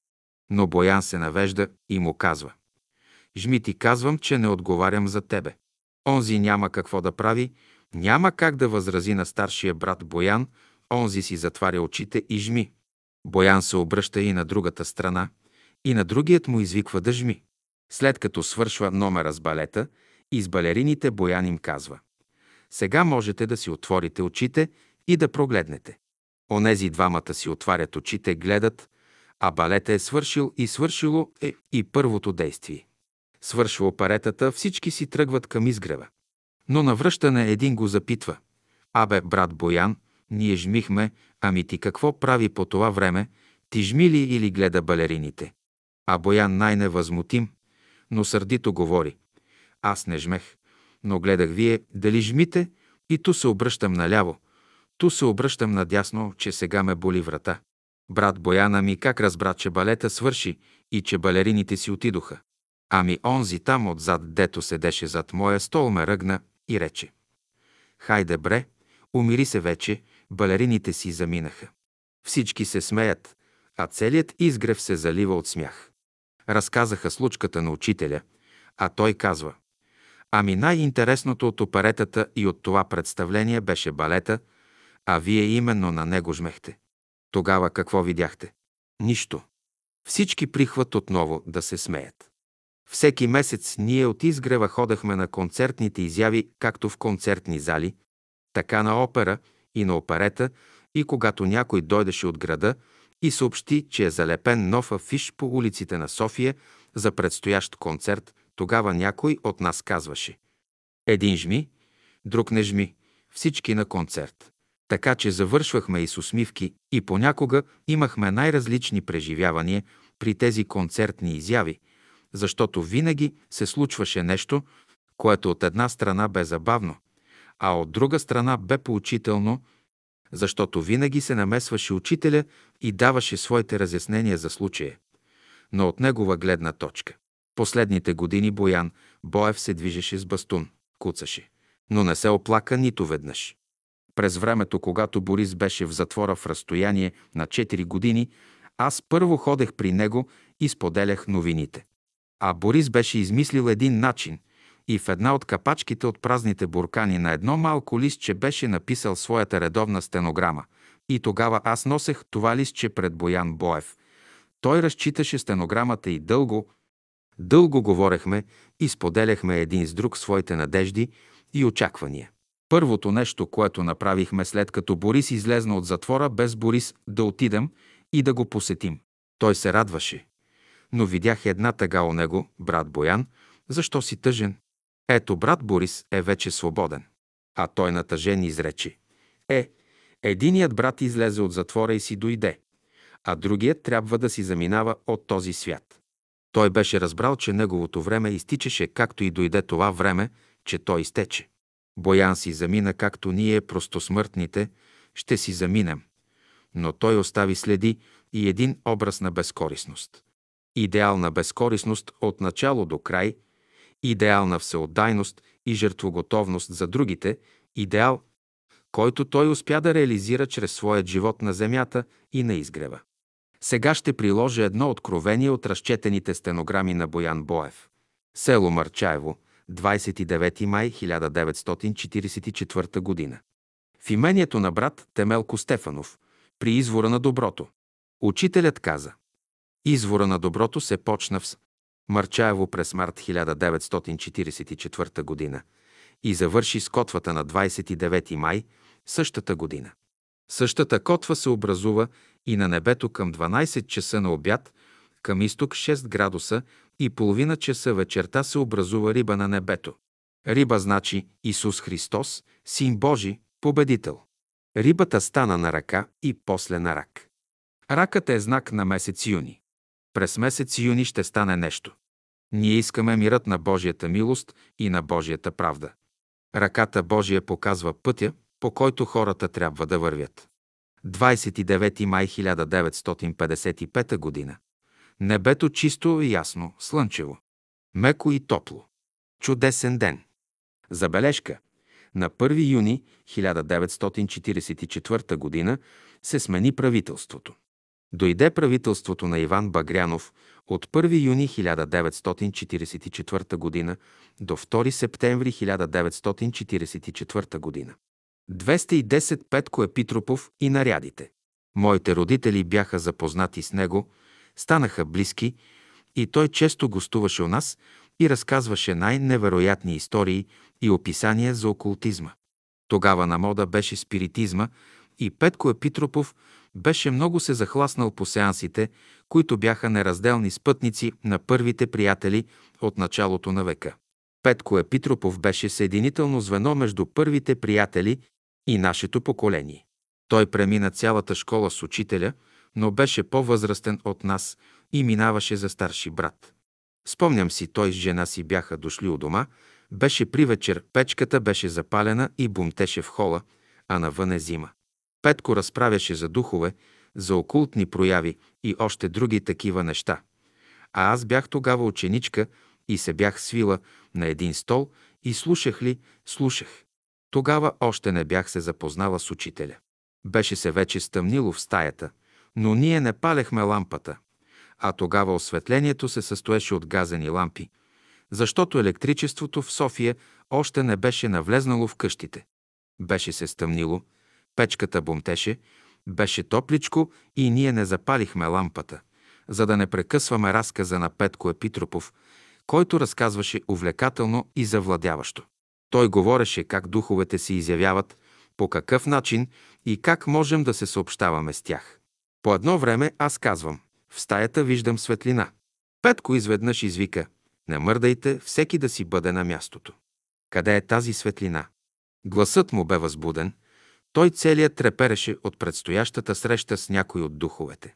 Та нали той беше присъствал неведнъж на такива сеанси. Ето там е светлината и посочих към печката. Всички се обърнаха към печката, която бумтеше, а от разгорелите се дърва и от пламъка прозираше светлина през капака на печката и част от тази светлина се отразяваше върху стената. Изведнъж се чу едно ОО, ама това е светлина от печката. Петко остана много разочарован и много засрамен. Изведнъж му се подби авторитета у дома на тема спиритизъм и сеанси. Аз бях тогава ученичка и той вече, когато идваше у дома, разказваше всичко друго, но не за медиуми и духове, защото отваряше ли уста, всички се сещаха за печката и се смееха. Знаем ги ние тия работи, я кажи нещо друго. Когато се запознах с учителя и дойдох в братството, вместо той да бъде най-радостен от всички, че ме познава от попреди, че познава родителите ми и цялото семейство, той прояви ревност към мене, която се изрази в неприязан и не ме обичаше вече. Не можех да му бъда вече слушателка, защото учителят вече беше ме приел за частна ученичка и ме държеше близо до себе си. Петко ме ревнуваше и дори се правеше, че не познава. По-късно се случи така, че пътувахме с него във влака до Търново заедно с учителя и тогава той с помощта на учителя заспа в купето. И аз тогава чух едно от най-големите откровения от учителят за моето слизане на земята и за задачата си в този си живот. Петко работеше в акционерно дружество и като застрахователен агент на това дружество имаше възможност да посещава всички градове в страната и използваше този случай да посещава местните братства. Така се създаде една добра връзка между него и провинцията и беше полезен в много неща. Защото като отиваше в някой град, той носеше книги от изгрева, поща и още много неща, които трябваше да се занесат на местните братства. Отначало той се опитваше да играе ролята на ръководител, но ръководителите в провинцията не го признаваха за такъв поради простата причина, че те смятаха, че ръководител може да бъде само онзи, който живее в провинцията, който има братски кръжок, където има салон и където се събират, четат беседи на учителя и пеят песни на учителя. А Петко това го нямаше. Но той идваше от името на ръководителите на изгрева. Но за ръководителите от провинцията, която не бяха случайни хора, а бяха люда родени с амбиции за ръководители и не си даваха мястото току така, защото за тях единствен ръководител в София и на изгрева беше учителя. За тях имаше един учител, който беше в София на изгрева и нямаше никакви ръководители, освен учителя, докато в провинцията имаше ръководители, понеже имаше местни братства.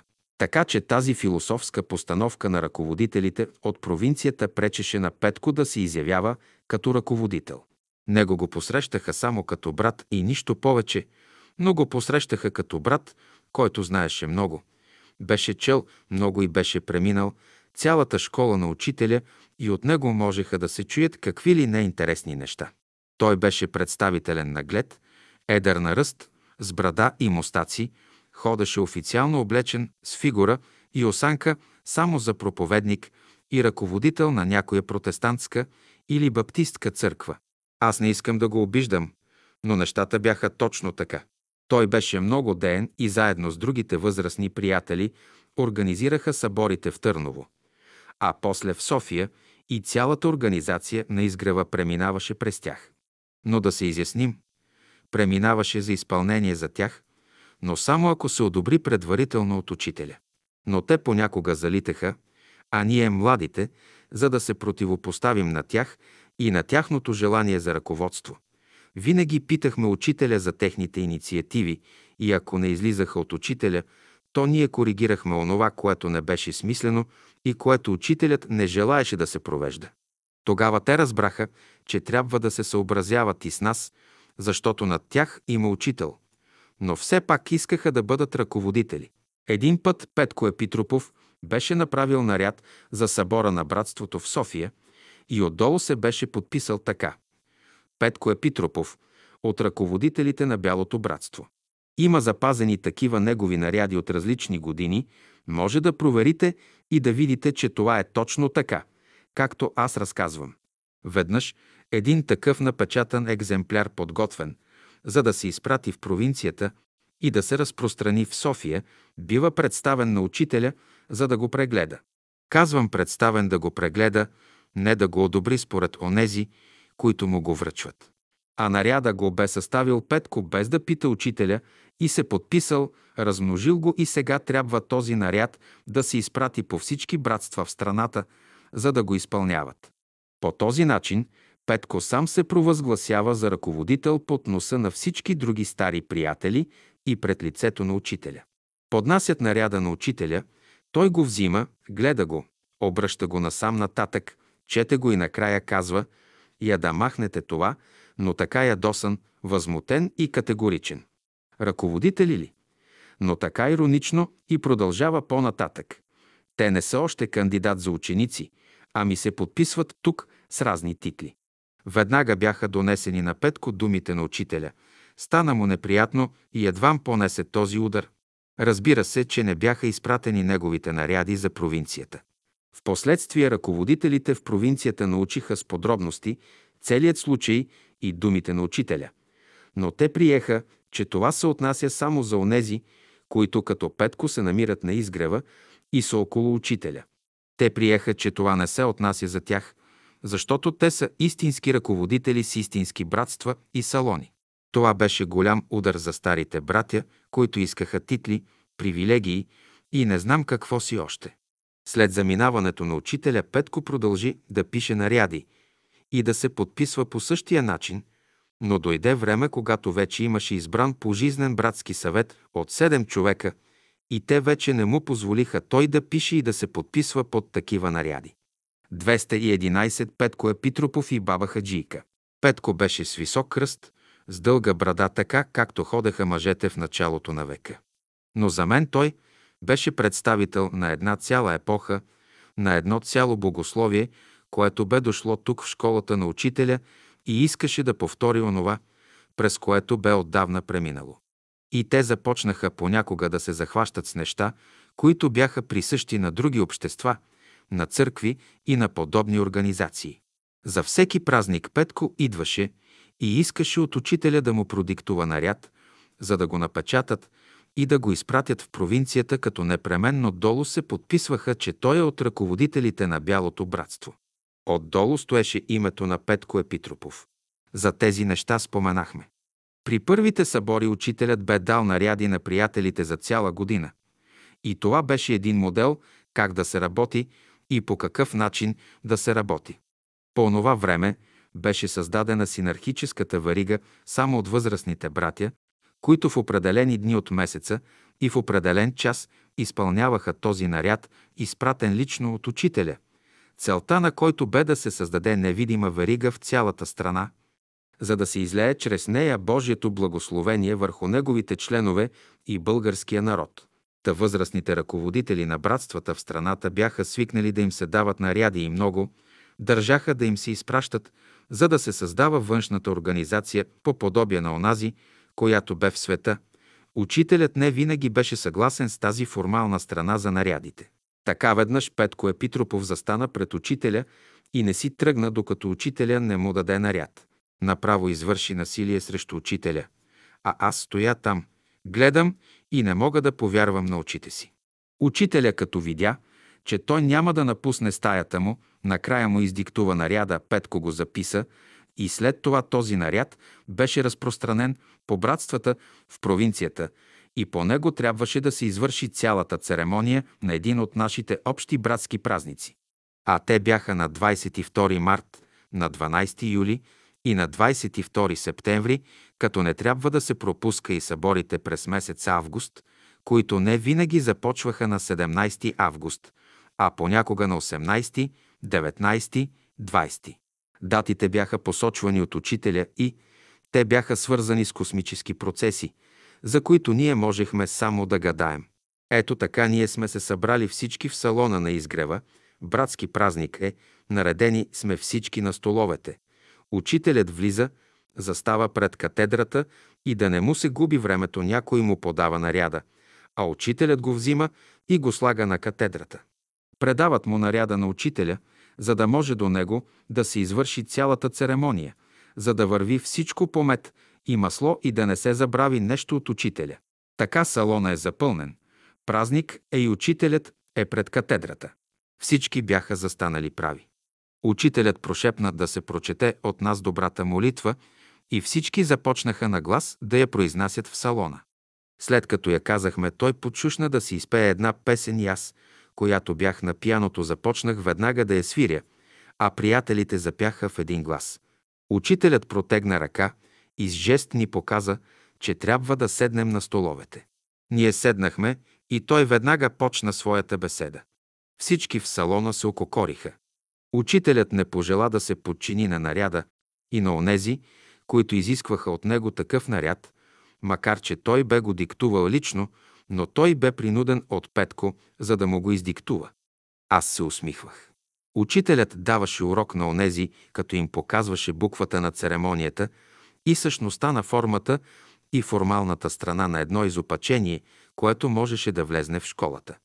Важно бе да го има духът, този, който движи всичко, а духът бе учителя И това бе най-големия урок, както за Петко, така и за останалите, които искаха да се подписват като ръководители. Учителят веднъж каза Стремете се да запазите духът на методите, които аз ви давам. Бях малко момиченце, може би на 10-12 години, и у нас често идваше Петко Епитропов. Моите родители му бяха кумове от втория му брак. При всяко негово посещение беше ни интересно на всички, а най-вече на мен. Разправяше винаги за духове, понеже беше спиритист и едновременно добър медиум. Аз се гушех в скута на майка си и слушах неговите разкази за духовете. От разказите му вече знаех, че когато идва един дух на сеанс, първо трябва да се пита «Кой си и как се казваш?» Разправяше ми как един дух помогнал при един спиритически сеанс да се намери имане, т.е. гърне с злато. Та на сеанса духа, който се проявил, казал, че вижда един поп, който седи и пази имането си. Запитали чрез медиума духа къде се намира това имане, къде е попа. Получили отговор. Записали го и след свършването на сеанса онези, които били в стаята отишли на същото място, разкопали и намерили имането. Било гърне с жълтици. По такъв начин освободили духа на попа, който пазил имането, за да си върви по своята еволюция в невидимия свят. А онези, които изкопали имането, разделили златото поравно. Ето виждате ли какво значи спиритически сеанс. Хем интересно, хем полезно. Но понеже са били около 10 човека, на всеки му се паднало по 5-6 жълтици.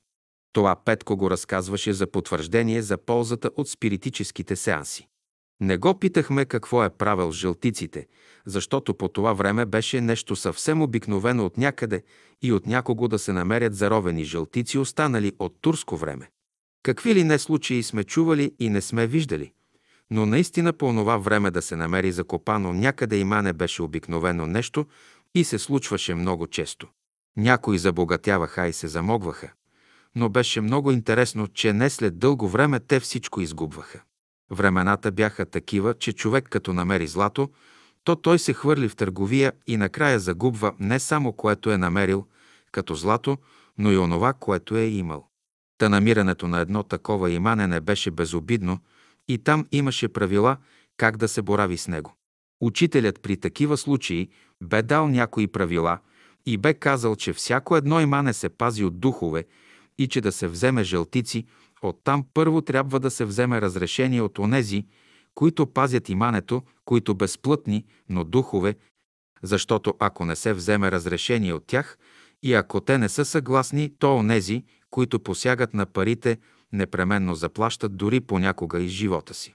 Но ако тези жълтици се употребят за някаква работа в името на подпомагане на бедни и гладни, тогава изразходването на тези жълтици не носят такива тежки последици за иманярите. Същата вечер, след като приключиха разговорите за духовете, аз влизам в голямата гостна стая. Беше тъмно и блещукаше само печката.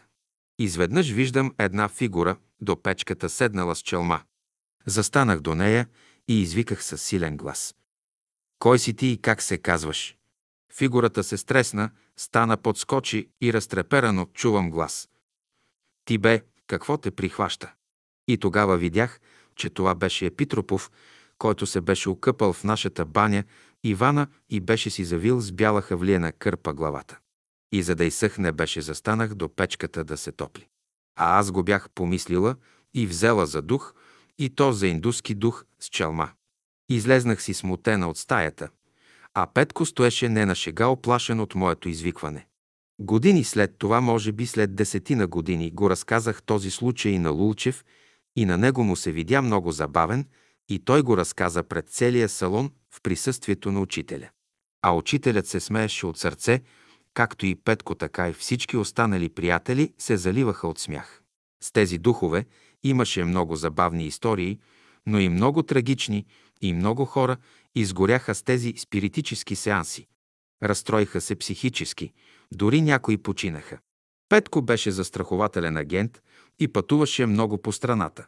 Отначало беше разположен към мене, когато бях ученичка, но по-късно, когато учителят приобщи нас, младите, около себе си той започна да ме ревнува и стана резервиран към мене, дори понякога враждебен. С жена си ходеха на поклонение на Божи гроб и след като се върнаха оттам, станаха хаджии. Към жена му се обръщаха с бабо хаджийки. Жена му баба хаджийка, както започнахме да я наричаме, беше много добър човек, вечно засмяна, работлива и предана духом. Тя взимаше живо и главно участие в кухнята, където беше незаменима. Готвеше много добре и почти винаги си беше дежурна. Заставаше до казаните с един голям черпак в ръка. А ние се нареждахме в редица, приближавахме до нея, протягахме празната съдина и тя ни наливаше от нейната гозба от големите казани. Например, никой нея не я ревнуваше, че е начало на сестрите, които са дежурни в кухнята. Тя не беше конфликтна, беше много работлива, сърцата и с нея се влизаше много бързо в контакт. Не беше дребнава жена, а с невероятна широта. А работата в кухнята беше много трудоемка, за да се подготви храна за стотици хора не беше лека работа, защото освен да се почистят продуктите, да се нареждат, да се сложат в казана, идваше и най- голямата тънкост в този занаят, как да се сложат подправките, че да стане гозбата вкусна. А имаше и нещо друго. Храната трябваше да стигне за всички, а приждаха винаги допълнително хора и никой не знаеше колко човека ще се хранят. Но тя винаги правеше струваше, но трябваше да има и допълнителна храна за онези бедните студенти, които се нареждахме накрая за още по един черпак от баба Хаджийка. Тя се усмихваше и казваше «Днес е баба Хаджийка и ви храни на корем, та да видите какво значи хаджилък».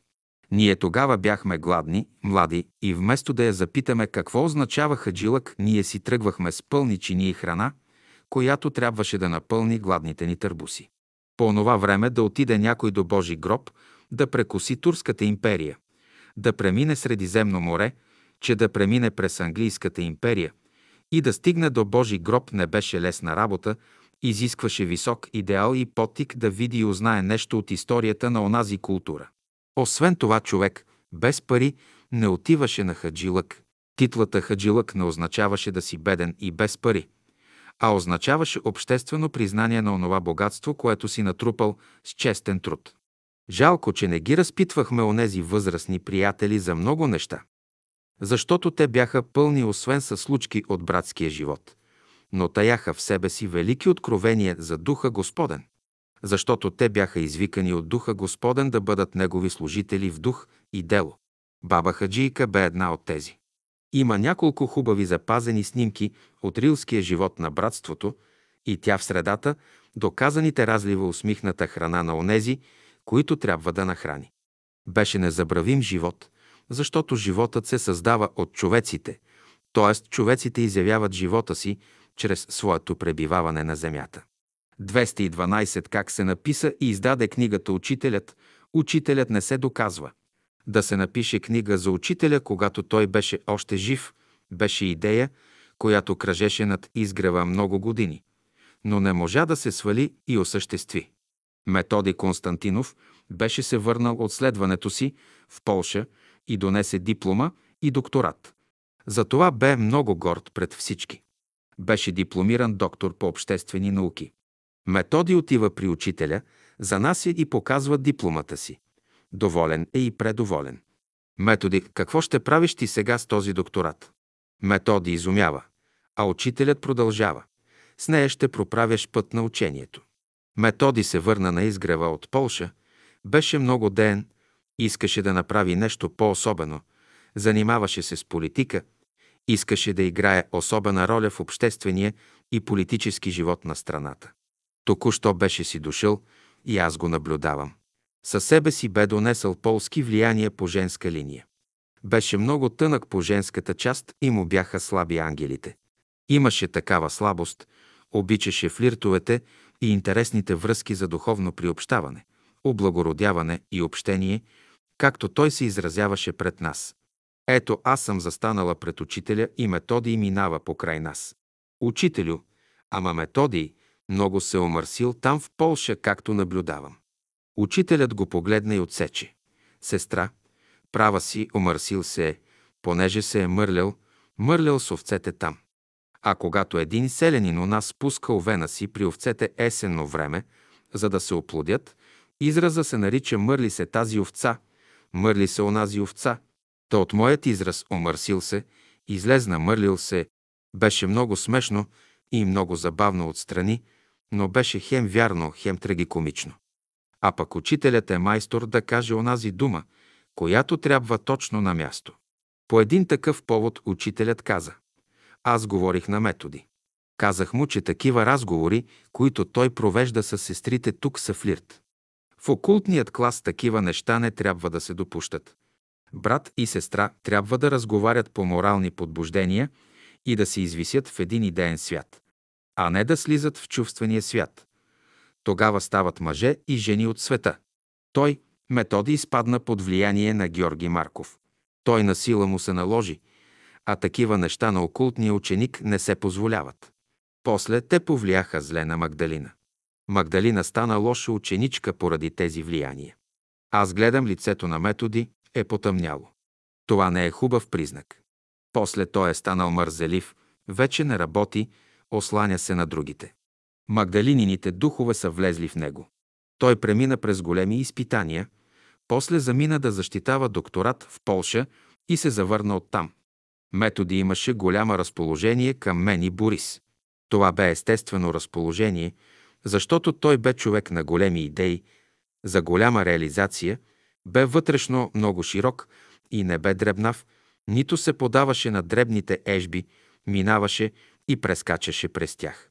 Това му качество го караше да се приближава към нас, но когато другите виждаха това, скачаха и се опитваха да го откъснат от нас, като търсеха винаги някакви доводи, които винаги ги намираха. Методи получава идеята за написване книга за учителя една сутрин при ставане. Тя направо слезнала отгоре и кацнала на главата му. Решава да пише, сяда на масата и написва няколко листа. Но се сеща, че брат Боян Боев бил започнал да пише нещо по този въпрос. Отива при него, споделя и брат Боян възторжено приема идеята. Веднага тръгват от изгрева и отиват в Марчаево. А това е лятото на 1944 година. Учителят ги изслушва. Вие тази книга двама души няма да може да я напишете, защото няма да излезе. Трябва да бъдат четирима човека. А те са двамата – Методи и Боян. Но кои ще бъдат другите двама? Започват да изреждат пред учителя имената на всички приятели, които имат писателски талант.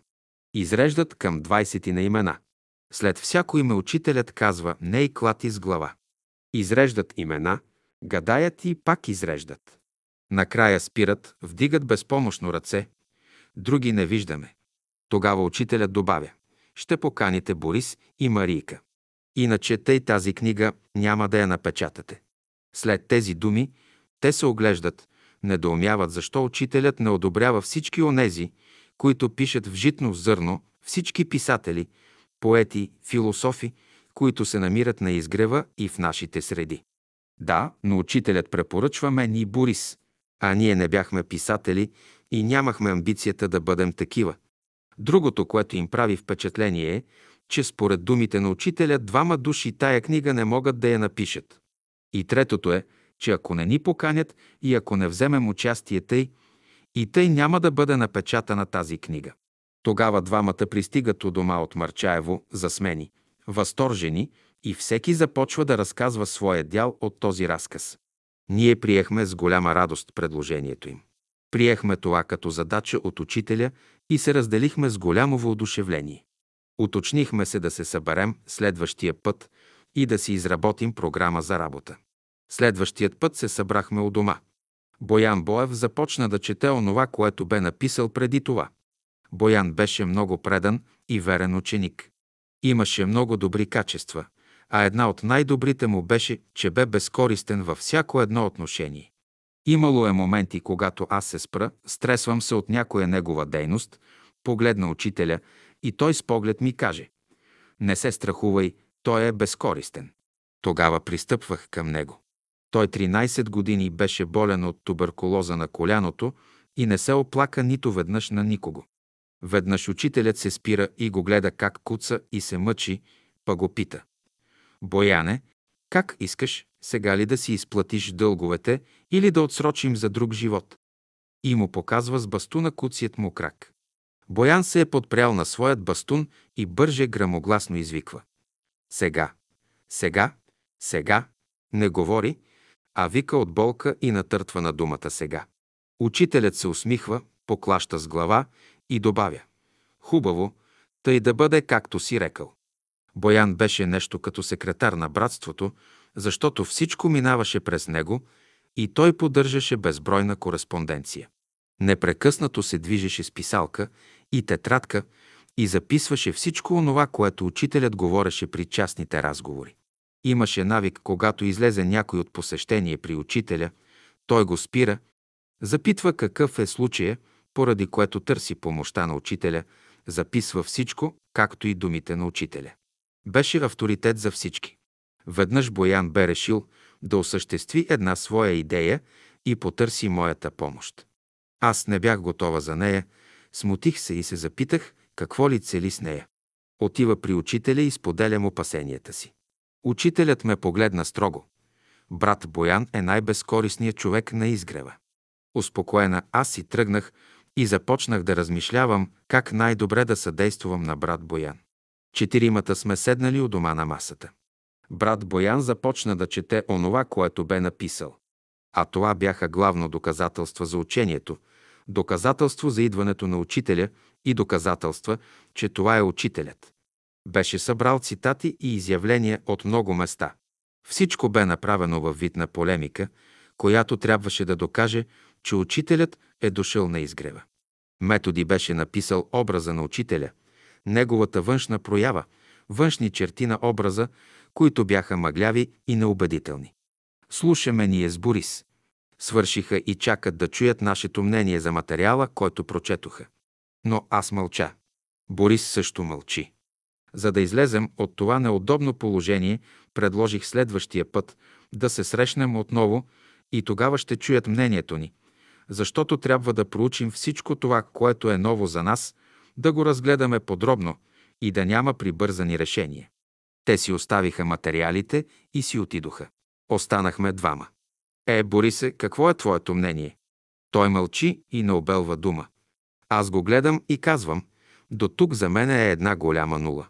Борис ме изгледа с ужас. Ами тези двама заслужили братя, единия с докторат. Аз бях много възбудена. Изведнъж у мен дойде едно решение. Изрекох го. Учителят не се доказва. Учителят се изявява и проявява чрез духът. Ученикът не се занимава с доказателства за учителя. Негово задължение е да върви по пътя на ученика, който е даден в словото на учителя. 213 клетвата и мълчанието на гълъба. Следващият път отново се събрахме у дома. Те нетърпеливо очакваха нашето мнение. Ние се бяхме подготвили. Отначало аз взех думата и заявих, че учителят не се доказва с полемика и с доказателство от ученика, защото той е реален и съществува в дух и в истина и в слово. На това всички се съгласиха. По-нататък споменах, че трябва да се изхвърлят всички неща от този характер и да се напише книга за духовния образ на учителя и на школата. По принцип бяха съгласни, но брат Боян си извади отново написани листа и започна да чете дали няма нещо да ни хареса. Аз го отхвърлих този материал, Борис ме подкрепи. Брат Боян само охкаше, ама така грамогласно, като че ли късахме месо от тялото му. И това ли ще махнете? И цитира някакъв пасаж. Ние кимаме утвърдително с глава, а той стенеше и охкаше. Беше свързан с тези неща. Беше живял дълги години с тази постановка на нещата. Беше свикнал, че е авторитет и всички се съгласяваха с него, защото беше безкористен, верен и честен. Тук за пръв път виждаше и друго мнение. Не може да се ориентира и започна да се опасява, че ще бъде изхвърлен като савтор. По едно време простена. Ама вие всички изхвърлихте. Какво ми остана? Аз допълних. Брат Боян, сега остана да напишем книгата. Направихме нов план, разпределихме работата по отдели. Но се условихме, че ще се работи в пълна тайна, за да може да се осъществи. Боян имаше опит в това отношение. Когато пишеше нещо, а някой го запитва, брат Боян, какво сега пишеш и работиш? Отговаряше му, работя, А какво ще излезе, ще видим накрая и не казваше. Отначало той разправяше на всеки какво работи и накрая не можеше да свърши нищо. Отива и се оплаква на учителя, че каквото хване да работи, нищо не свършва. Учителят го изглежда и му казва – ти сам си си виновен. Посадиш семка в земята и кажеш на всички тук на изгрева, и всеки отива и ярови и казва – това е семето на брат Боян. Накрая дойде някой гарван, клъвне и изяде семката. Получи се от селянина. Той посее, изоре и после бранува местото, равни го, та никой да не може да го изрови. Чака дъжд да го полее и Господ да възрасти посятото семе, след като Боян ни разказа този случай, приехме, че тая негова опитност се отнася за нашия случай. Методи се отказа от първоначалният материал, след като се уточнихме с него, че трябва да се напише кой е учителят, каква е школата, за какво е дошъл в този малък народ. Така той написа първата част на книгата. Името на книгата учителят бе дадено от мен и аз забраних да се слага името Петър Дънов, както искаха да го сложат Бояни и методи. Направо се наложих и забраних, бях много категорична. Боян правеше много повторения, поради което на Борис се падна да стилизира цялата книга. Последната глава бе написана от мен. Работата по тази книга бе започната есента на 1944 година. После се прекъсна с заболяването на учителя и заминаването му. Но на следващата година работата отново се поде. Някак напълно естествено излезе, че трябва да се напише книга за учителя и неговата дейност. От само себе си отпадна, че трябва да се прави полемика в книгата «Кой е учителят?». Отпадна и това, че не трябва да се обозначава книгата с Петър Дънов, защото той си беше положил тялото на изгрева, а беше останал учител в слово и в дух. Отпадна от само себе си външният образ на учителя, представен в светлина, в каквато светлина светът би го приел. Никой не съжаляваше за този етап от работата ни. Ние бяхме прескочили първата бариера за доказателствата, че учителят съществува. Оставаше да прескочим и следващата бариера, като напишем книгата. Употребихме много усилия. Бяха настанали бурни политически години на прелом, всички коментираха оживено, прогнозираха как ще се развият събитията. Около изгрева също настъпиха проблеми за ръководство, за стопанисване на изгрева, за продължаване делото на учителя. Тогава смятахме, че ние трябва да продължим започнатото от учителя. Не разбирахме, че ние не можем да продължим нищо, защото учителят си беше свършил своята работа. Ние трябваше само да съхраним Словото. Това разбрахме чак когато приключихме книгата и когато трябваше да я оформим. Това беше втората бариера – съхранението на Словото. Оставаше да се издаде тази книга. Методи успя да вземе разрешение за печат. Тогава той работеше като чиновник в Министерството от министър Казасов. Помогна му, както бе казал учителят, че докторатът му ще му проправя път. Методи бе минал по косъм, докато докато вземе разрешение за печат. Ако някой бе узнал поради завист, щяха да ни издадат, да ни наклеветят и щяха да спрат печатането на тази книга. А щяха да го сторят и то от завист. А зависта и озлоблението заслепява някой път и онзи, който се бие по гърдите, че е окултен ученик на учителя. Тогава завежда Неделчо Попов пред гроба на учителя и го накарва да се закълне, че ще мълчи. Неделчо се кълне и издържа на клетвата си. Той живееше под един покрив с Николина Балтова и ако само той бе споменал една дума пред нея, то сигурно бе, че тази книга нямаше да излезе. Неделчо изигра главна роля при организирането на печата. Той беше тогава технически оценител в държавната печатница и имаше много връзки с печатниците. Когато излезе тази книга, Балтова се нахвърли върху него. Ти защо не ми каза, че се прави книга за учителя, тъй аз да взема участие? Неделчо се оправдава. Клех се на гроба на учителя и на учителя да мълча. Не си се клел, а са те клели други тебе и сега не си признаваш. Признавам, че съм се клел. Ако бях ти казал, щеше да ни издадеш и книгата нямаше да се отпечата. Аз ли съм издайник? Аз смятах, че под моя покрив живее бял брат и бял гълъб, защото така те наричат приятелите ти. Ама ти не си бял гълъб, а си черен гарван, и аз да не съм знаяла, че в пазвата съм си отаяла змия, която сега ме изяде. Да се махаш от къщата ми.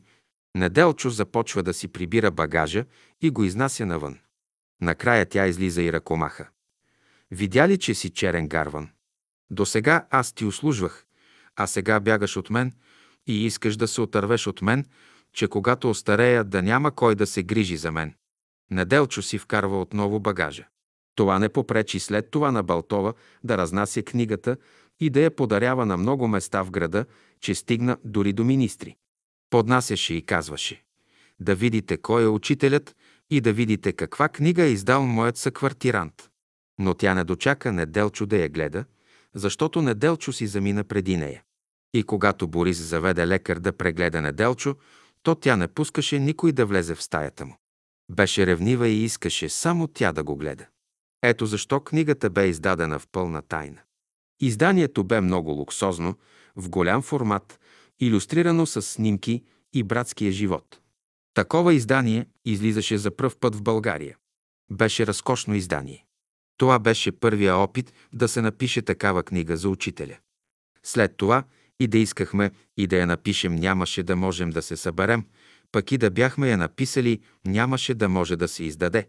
Тогава излезна цензура от новата комунистическа власт. Всички положихме старание, но без помощта на Неделчо Попов тази книга нямаше да види бял свят.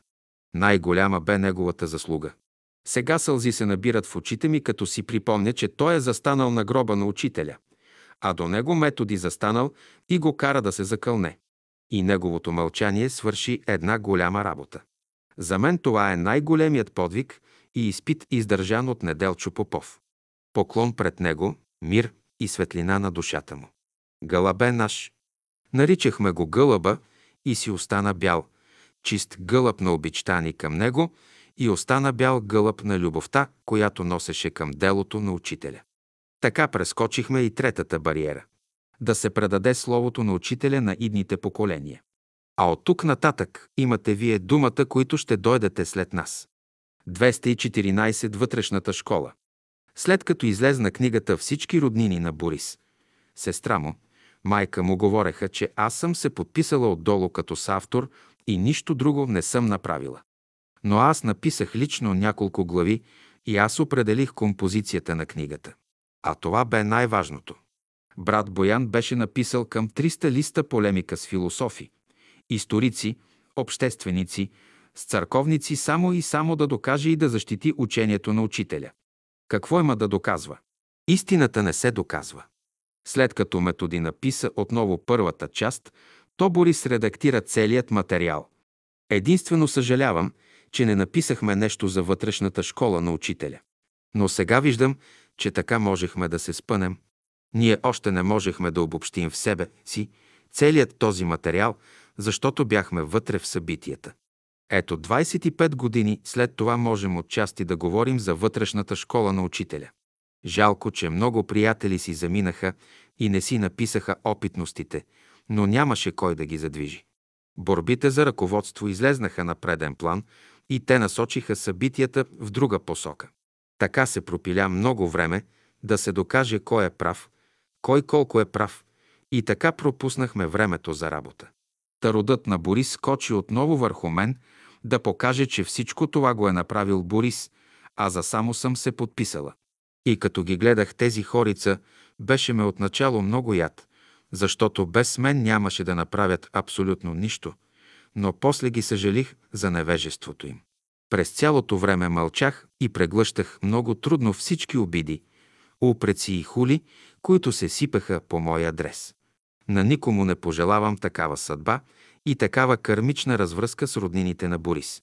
И вместо цялото братство да приеме тази книга, то всички се нахвърляха върху нас, че сме я издали тайно.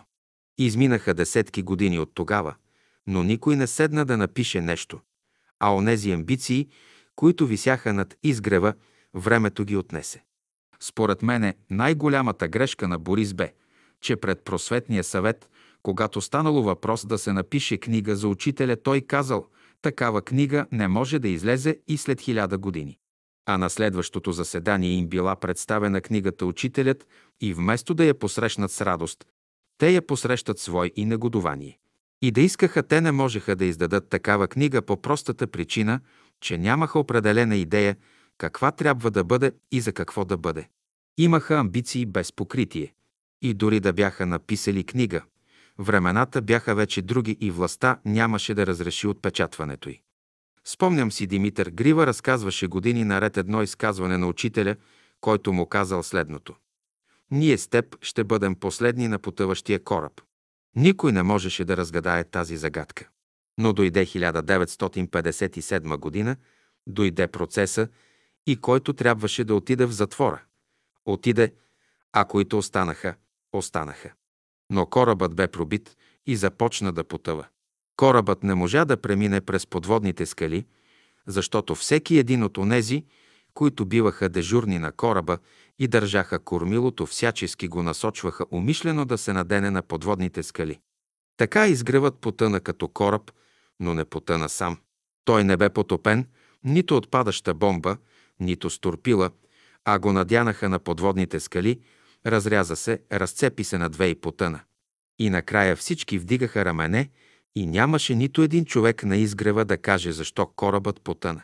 Останаха корабокрушенците, някои потънаха, други се спасиха и се пръснаха по широкия свят. Сега можете да видите кораба на снимка и остана споменът за някакъв изгрев.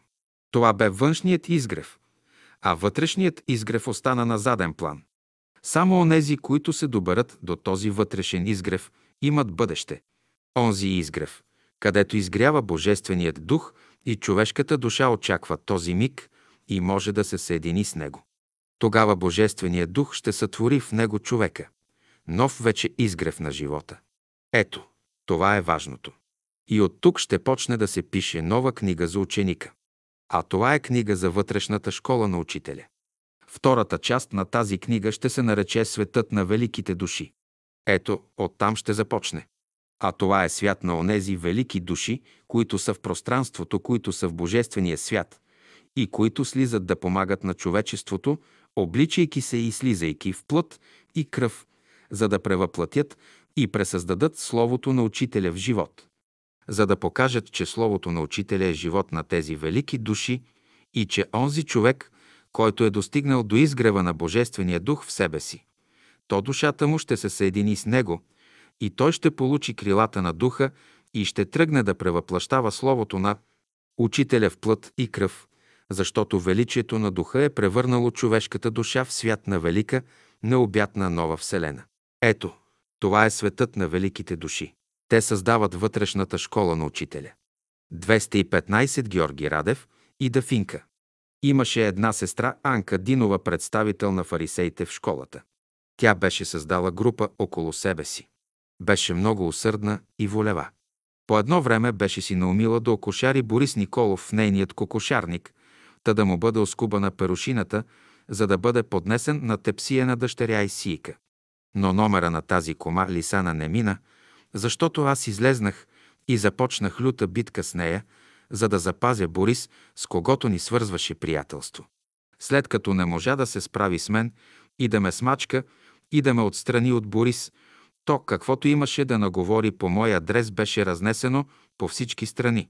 Накрая, като видяха, че няма никакъв резултат, то те се насочиха към друго място. А това беше Георги Радев. Започнаха да го ухажват, да го канят на гости – да го черпят със сладкиши, само и само да го прикоткат и да го направят жених на дъщеря си Сийка. А на тази нейна дъщеря Хич не й вървеше. Удари на камък при Борис, че после се спъна и на много други камъни. Беше ми жал за нея, но не и за майката. По това време на изгрева имаше едно много фино същество, което харесваше Жорж. Беше много фино като фигура и беше много добра по сърце и по природа. Жорж също имаше симпатия към нея и те дружаха. Но само дружаха и нищо повече. Но тези от фарисейската група, като ги видяха, поискаха да ги разделят, та да могат да си вземат Жорж за домашно ползване, а Дафинка да си бере сама грижата. Така се наричаше тази сестра, Дафинка Доганова. Бяхме на Рила на екскурзия и групата се беше събрала около учителя. Бяхме се скупчили до учителя на земята и закусвахме. В тази група присъстваха всички замесени в тази случка като поръчка на съдбата. Дафинка беше много радостна, че Жорж ще седне до нея и беше му направила място до себе си, нали дружаха и се движеха заедно. Ето задава се нейният Жорж, но Анка Динова го извиква пред всички. Ама, брат Жорж, заповядайте тук, има място свободно, като че ли е само за вас. Георги Радев беше поставен натясно и трябваше да избира измежду поканата на Динова, за да го сложи да седне между нея и дъщеря си и така да се откаже пред всички от мястото си до Дафинка. В този случай, ако седнеше до Дафинка, това означаваше, че Жорж вече официално се определя пред всички, включително и пред учителя за Дафинка. Та съдбата му го накара да се определи в тази минута къде да бъде, или тук, или там. През време на школата нямаше половинчати работи. Ученикът трябваше за всеки отделен случай да се определи или наляво, или надясно. Но по средата не можеше да останеш. Ако застанеш, по средата случаят те изхвърляше нагоре и като паднеш на земята, трябваше пак да се определяш, но при по-драматични обстоятелства. И Жорж, без да му мисли много, отида и седна между Динова и дъщеря и Сийка. Седна и толкос. Дали беше мислил предварително, имаше решение и сега използва, за да действува бързо и точно. Само предполагахме. Но събитията се задвижиха много бързо. Дафинка, като видя постъпката на Жорж, се смути много. Тя разбра, че това означава вътрешно определене на Жорж и се смути. Залъците й заседнаха на гърлото и не можеше да преглътне и за малко да се задави. Започнаха да я тупат по гърба, дадоха и водичка да пие и всичко се размина. Тя наведе поглед и повече не яде. Учителят я погледне, погледне Жорж, как е седнал до Сийка Динова, как се е изтъпанчил и протегнал врат като гасок в кошница, т.е. в кошницата на Динова. Жорж мляска от залъците на Динова, ама не знае този гасок, че господарката на кошницата ще си вдигне кошницата, след малко и него ще го занесат на пазара да го продадат за 10 гроша на някой купувач и след като му оскубят парушината, ще сготвят пълен гасок, напълнен с зеле. Така се продаваха гасоците на пазаря. Гасок в кошница, само главата му стърчи, оглежда се наляво и надясно, не може да мръдне, защото са му завързали краката и крилете. Гледам как Жорж сам си седна в тая кошница, мляска разни лакомства, които му предлага Динова, която го подканва. Хъпни си, Жорж това, хъпни си онова. И той си похапва и опитва от всичко сложено пред него. А ние седим, уж закусваме. Но знаем всички, че сме свидетели на голяма развръзка, но мълчим. Обикновено по време на обяд понякога разговаряме. Но сега мълчим, защото виждаме, че пред нас изникна случка, която ще доведе до драматична развръзка.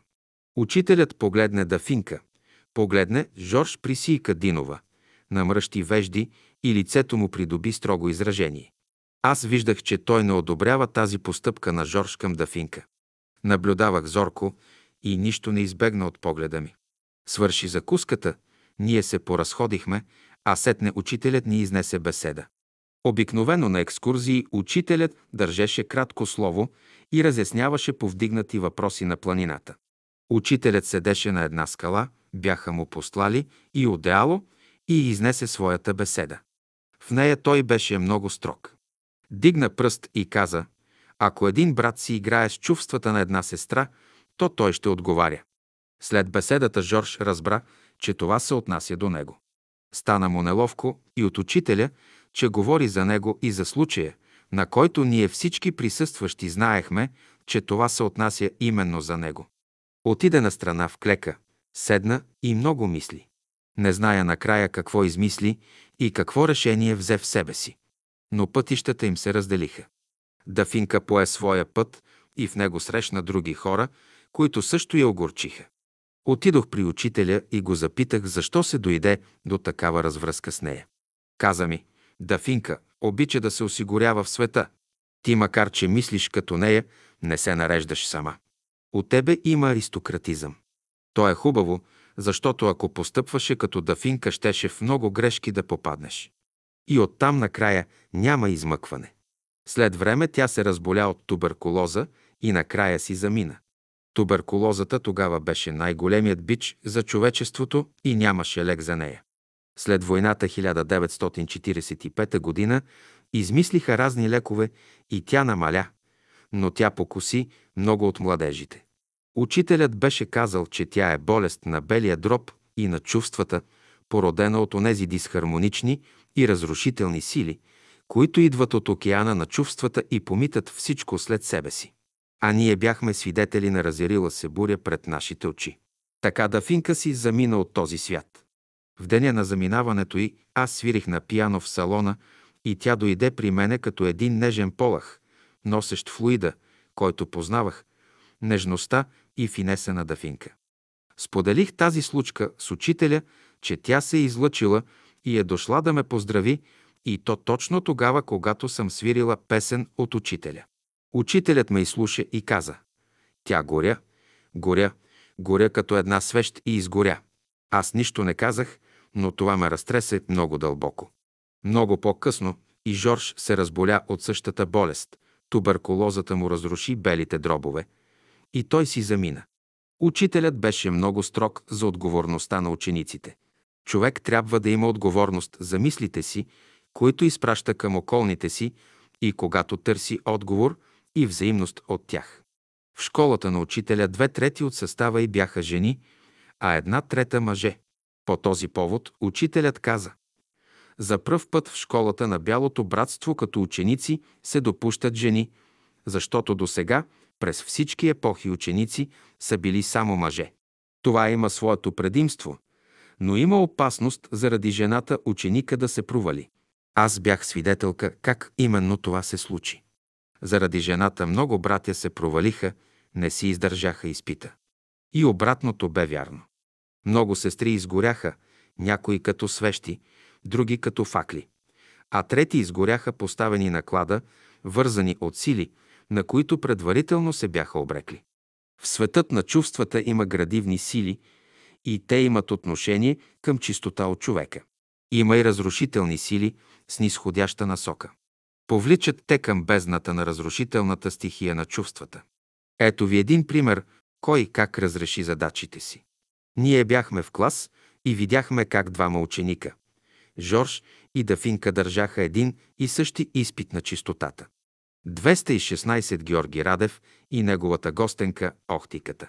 Жорж, след като не си издържа изпита с Дафинка, дойде му гостенка наречена Охтика. Така се наричаха тогава туберкулозата на белите дробове. Учителят се опита на няколко пъти да му помогне, но той беше много горд дух, имаше голяма гордост в себе си събрана от миналите векове. Имаше знание, също събирано от миналите векове, то го възгордя и Жорж не можа да приеме обикновените методи за лечение, които учителят му даде. Първо не ги прие и второ не ги изпълни. Те трябва да се опишат подробно. Защото Жорж е класически пример, където е събрана цялата философска мисъл на човечеството в един човек, в един дух отвътре и толкова горд от познанията си и не можа да се преклони през обикновените методи на учителя. Не можа да се преклони пред малките величини на тези методи, които учителят му бе дал за лечение. В една беседа учителят спомена. Аз му казвам да диша дълбоко, а той ми говори за хороскоп.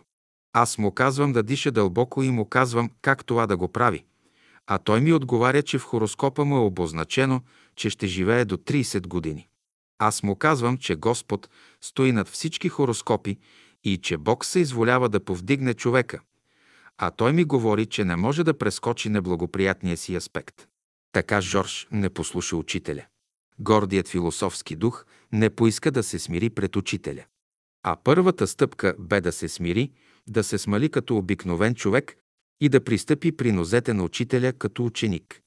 Втората стъпка бе да приеме думите на учителя като откровение на Бога. А третата стъпка бе да изпълни всички съвети от учителя. Той не направи нито една от тия три стъпки в онази посока, която учителят му посочи, а се обърна на обратната страна и скочи в бездната на непослушанието. Как е възможно ли? Ето, ще ви разкажа как. Когато Жорж се разболя, учителят му каза да яде по едно яйце на ден, като всеки ден от седмицата увеличава по едно яйце, така че седмия ден да изяде седем яйца. От следващата седмица трябваше да почне да яде отново по едно яйце всеки ден и отново ще увеличава с по едно яйце. При туберкулозата на белите дробове има отворени каверни и чрез тях се губи много белтък в организма. Затова трябва да се внася белтък чрез храната. А за вегетарианците най-удобно е да ядат сварени кокоши яйца, защото там има най-много белтък. Но Жорж не пожела да яде яйца нито варени, нито пържени, защото са били рожби от петел и кокошка. Като че ли Жорж не беше роден на земята в тяло, а като че ли беше паднал от небето. Той също беше плод на такъв петел и кокошка, беше роден от майка и заченат от баща. Но разни хора и разни заблуди по криво разбрани идеали. Учителят му казва, яши яйца, за да оздравееш, а той умува, че те били произведения от петел възкачен върху кокошка. Веднъж виждам такава картина. Петел върху кокошка и Жорж ми посочва с пръст и ми казва «Ти смяташ ли, че от това, което те сътвориха, сега ще дойде моето изцеление?» Аз го гледам и му казвам «Жорж, отвори си очите и отиди да видиш как от родилния дом хората изнасят новородените си деца. Ти как мислиш, че чие произведение са на човека или на Бога? А на този въпрос той не можа да ми отговори. Ето какво го спъна петел връз кокошка. Но важното беше непослушанието му към учителя. Аз му носех супа застроена с яйце, а той не искаше да я яде. Аз нося от същата супа на учителя, приготвена по същия начин и учителят я изяжда, а понякога си поисква да му сипя и втори път учителят яде от супата ми, а Жорж не иска да яде. Казвам му, Жорж, с дясната си ръка току-що занесох чиния от тази супа на учителя и той я изяде пред мен, като ми каза да ти донеса от същата супа и на теб. Той я изяде, а ти не искаш. Ти по-горе ли си от учителя? Той мълчи и отбива чинията с супата. Ето виждате ли упорството до къде води? Много по-късно, когато отслабна, Борис го заведе на Куртово, местност под Белмекен и престоя с него 15 дни. После го посещаваше и му носеше храна в раницата си, като преминаваше 20 км пеш, докато се качи при него. Тогава учителят ми каза, положението на Жорж е на две. Може да оздравее, може и да си замине. Замълча малко и добави. Е, и тук ще работи, и там горе ще работи. Все едно. Работата е една. И горе е работа, и доле е работа. Ученикът работи навсякъде. Според мен ученикът работи навсякъде, но само ако е ученик. Ако е човек, не навсякъде работи. Този случай доказва това. Когато Жорж се разболя, аз питах учителя какво ще стане с него.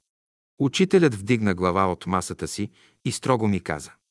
Жорж трябваше да вземе дипломата си и да работи с нея. А той най-демонстративно не отиде дори да си я прибере и тя остана там във факултета. Не пожела да си я вземе. Второ, не пожела да работи с тази диплома, която му осигуряваше професия. Това беше груба грешка и този, който му я внуши тази идея, още от самото начало го поведе по кривите пътища на непослушанието към учителя. След като го погребаха, учителят каза, Жорж можеше и да не си замине, но се излъчи и не можа да се върне в тялото си, защото в последните дни все се е излъчвал. Много хора така си заминават без да им е дошло времето за това. Аз стоях втрещена пред учителя. Не можех да проумея нищо. Проумявах само колко е малко нашето знание по тези въпроси и колко е много нашето непослушание към учителя. 217 Георги Радев и последната беседа на учителя за него. Здравето на Жорж започна да се влушава, вече дишаше очестено и взе да не му достига въздуха. Тогава Борис Николов отиде при учителя и му каза «Учителю, Жорж не може да понася въздуха тук, да го заведем ли в Куртово?» «Заведете го», кимнал учителят. Борис му беше първи приятел от 20 години и такова другарство означава много. Борис организира прехвърлянето му в Родопите. Заселват го в една барака, която е и на държавната печатница в София, която предварително е заангажирана от Неделчо Попов, който работеше там.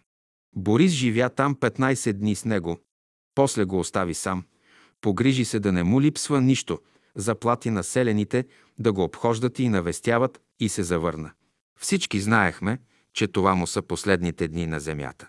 Той също знаеше това и за това сам пожела да се отдели от всички. По-късно учителят споменава. Той знаеше как сам да си замине в планината, а не се научи да носи една стомна вода. Ставаше въпрос за оня съвет, който учителят му беше дал. Според него Жорж всеки ден по три пъти трябваше да ходи с две празни стомни от изгрева до извора на Диана Бат, да ги напълни там и да ги донесе на изгрева. Ето това беше съвета и метод на учителя за неговото лечение. Той не можеше да проумее как така ще оздравее, ако носи само в ръцете две стомни по три пъти на ден вода. Тази задача бе дадена от учителя на цялото братство. На някой бе казал да се облекат с дебели дрехи посред лято, да сложат балтон или кожух, дори с шапка и завити шал, както през зимата. Трябваше да бъдат обути с вълнени чорапи и зимни обувки. Целта бе да се получи едно изпотяване. След като се върнаха с стомните напълнени с вода, трябваше да пият гореща вода, стоплена от същите стомни. Получаваше се второ изпотяване. Освен това, човек като носи вода направо от извора, се свързва с онази магнетична сила, която идва и излиза чрез извора, защото сила има във водата, която извира сама. Нали сила я кара да изтича? Учителят е говорил много по този въпрос. Знание имаше на изгрева, но нямаше хора, които да се ползват от него. Имаше знание в Жорж, които носеше от миналото, но този горд дух не пожела да поеме нещо от знанието на учителя. Като си спомням за онези години, хващаме яд. Както за него, така и за непослушанието му. Беше организирана една екскурзия до Мусала през 1940 година, като групата беше от 45-50 човека. Вечерта всички спахме в едно общо помещение в новата хижа на Мусала, покрити с одеяла. До учителя беше легнал Неделчо Попов. А от братята само той бе допускан най-близо до учителя. И той го обслужваше в неговия личен бит. Тази нощ Неделчо беше легнал до учителя. Ако има някаква нужда учителят да бъде обслужен от Неделчо през нощта. Неделчо лежи до учителя, но не спи, защото усеща, че някаква съдба се разиграва през затворените очи на учителя. Той е полегнал на ребро на дясната си страна. Затворил си е очите и цяла нощ разговаря с Жорж. Неделчо слуша целия разговор. Неделчо чува как Жорж му задава въпроси, а учителят му отговаря и не само отговаря, но му изнася беседа. А това продължило цяла нощ. Разбирате ли какво значи разговор между Жорж, непослушника и учителя? А Неделчо Попов слуша ли слуша? Гледа ли гледа в тъмната нощ? Не вижда Жорж, но чува гласа му. Вижда учителят как е затворил очи, но разговаря с Жорж. И колкото повече слуша, толкова повече занемява от величието на учителя, от неговото смирение и благост да се спре, да се доближи до уровена на ученика непослушник и да му говори цяла нощ. Да избере такъв метод за разговор и такъв метод за обучение на другите. Учителят не случайно е оставил Неделчо да бъде свидетел. Ако не е искал да бъде слушан този разговор, учителят е имал две възможности. Или да приспи Неделчо, или да затвори копчето на радиото си и така Неделчо може да гледа колкото си иска и да слуша още толкова, но нищо нямаше да чуе, нито пък да види. А сега вижда и слуша. Сутринта се събудихме рано и се възкачихме на връх Мусала. Неделчо не беше спал цяла нощ и бе в едно възбудено състояние от целият разговор. Върнахме се и почивахме в хижата. Не след малко пристигна човек от връх Мусала, където по телефона от София се обадили да се съобщи на групата на хижата, че някой си Георги Радев е починал на 22 юли 1940 година. Неделчо стоеше като изваян образ от камък. Погледът му беше отправен някъде надалече, търсещ духа на Жорж.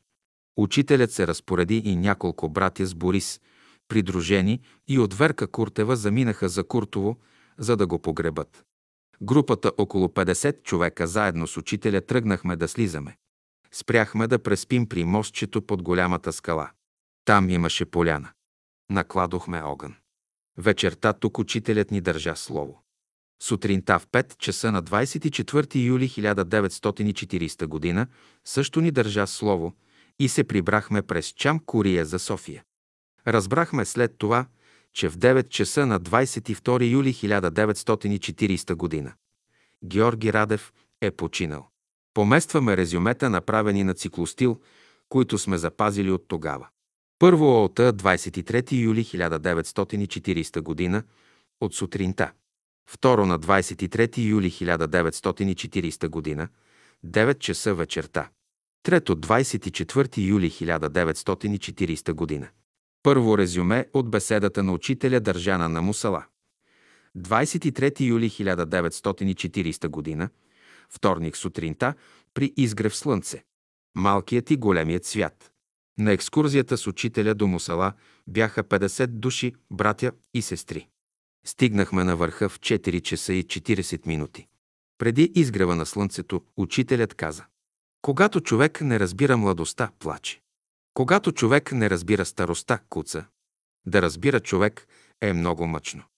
Слънцето изгря в 5 часа и 7 минути над малък облак. Голяма част от небето е покрито с облаци. Вятър, времето е хладно. Добрата молитва при изгрев слънце. Размишление. В началото бе Словото.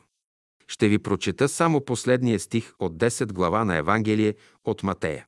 Пета глава от Евангелие Лука, 37 стих. 15 глава от Евангелие Йоанна, 16 стих. В живота има две максими, които трябва да пазим.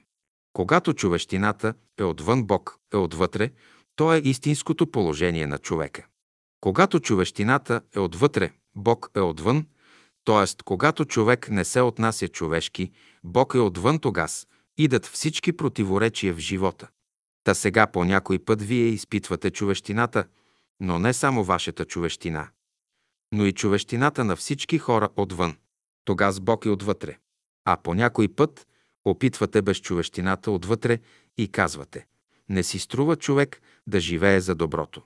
Човек да живее малко за себе си. И всички страдания в света проистичат от този факт, когато човек живее за себе си. Човек като мисли за себе си, никога не може да бъде щастлив. Защото идеята да бъде щастлив, ти я прилагаш по отношение на малката част, а това е невъзможно.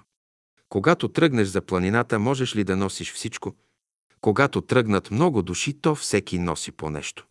Хиляди хора носят и изволяват повече нуждите, отколкото един човек. Един човек колко може да носи? Хората се заблуждават в това отношение, че всички хора са се нагърбили с идеята на Бога да оправят света. Всеки, който страда, той вече е намислил да оправи света. На гладния можеш да кажеш, че Господ е промислил, обаче той иска хляб. Занесе му хляб. Казвате, Бог ще промисли. Този израз. Бог ще промисли е вече отвън. Тя не е права мисъл. Човек мисли, че като му изядат хляба ще остане гладен, а той не знае, че като му изядат хляба. Този хляб повече се увеличава.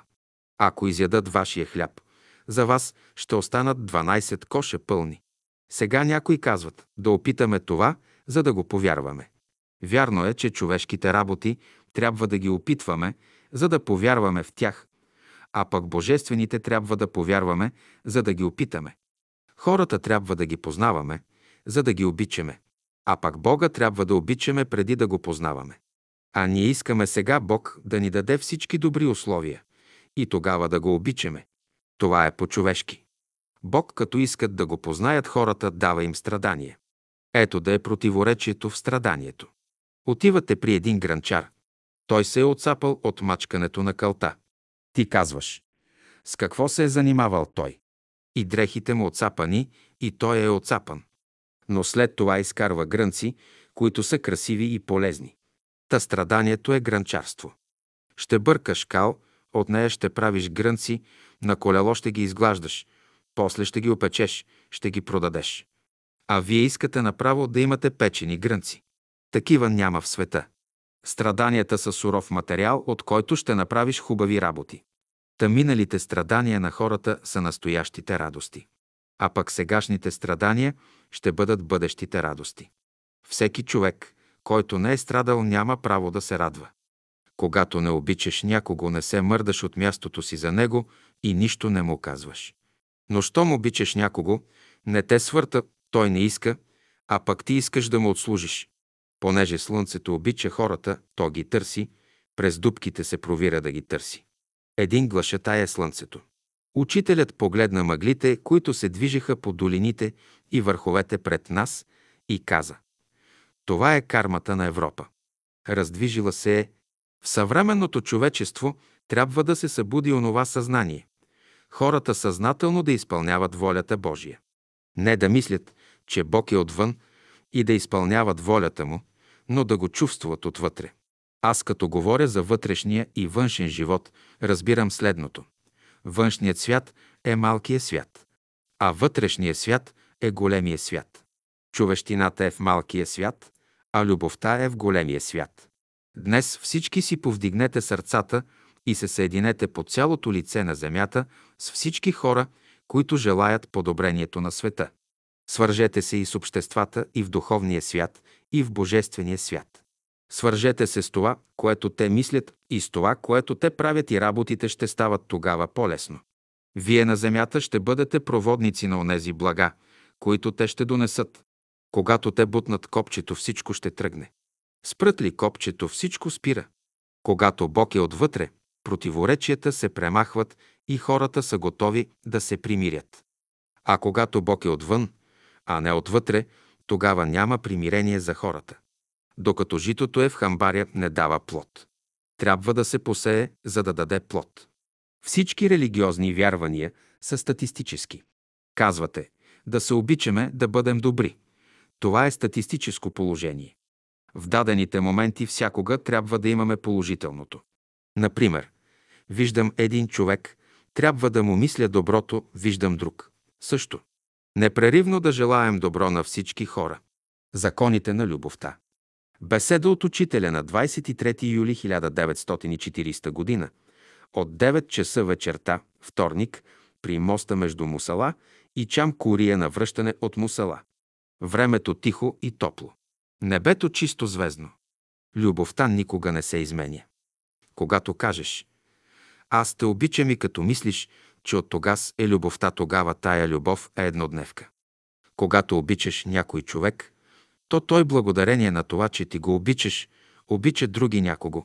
А пък ти го ревнуваш, като видиш, че той обича друг. Тогава лицето ти потъмнее. Да не съжаляваш, че си обичал някого.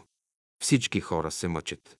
Онзи, който обича, се мъчи, понеже се съмнява дали онзи го обича, а и онзи, когато обича, и той се мъчи и съмнява дали го обичат. Защо се съмняваме? Защото не обичаме. Защото като обичаш, ти си доволен, че обичаш, ти си благодарен от факта, че обичаш. Закон е. Когато обичаш едного и тая любов те направи да обичаш всички хора, тогава тая любов е истинска. Когато обичаш едного, ти да се радваш, че ставаш причина хиляди други хора да обичат. Невъзможно е онзи, когато обичаш, и той да не те обича. Когато и да е, той ще ти се отплати. Може хиляди години да се минат, но той ще те обича. Любовта никога не губи. Дали сега не обръща внимание този, когато обичаш, това нищо не значи. Но любовта ще се върне при тебе с лихвата. А пък ние сега мислим, че любовта може да губи. Ти можеш да мислиш, че си средна точка изгубил, но ти се самоизмамваш. Само при любовта няма загуба. Като обичаш едного, ще обичаш всички. Това е мярката. Огънят като топли тебе, едновременно може да топли и други същества. Защо ще ревнуваш да искаш да топли само тебе? Ти да имаш ревност в любовта в този смисъл, да имаш повече любов и онзи да обича повече другите. И после ставате изповедници. Питаш онзи, когато обичаш, дали обича други.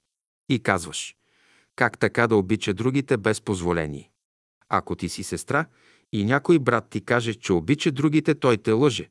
Като ти каже, че само тебе обича, той те лъже. Ако бащата може да обича своята дъщеря много благородно, защо да не обича и друга някоя също така? Ние сме на степени в любовта.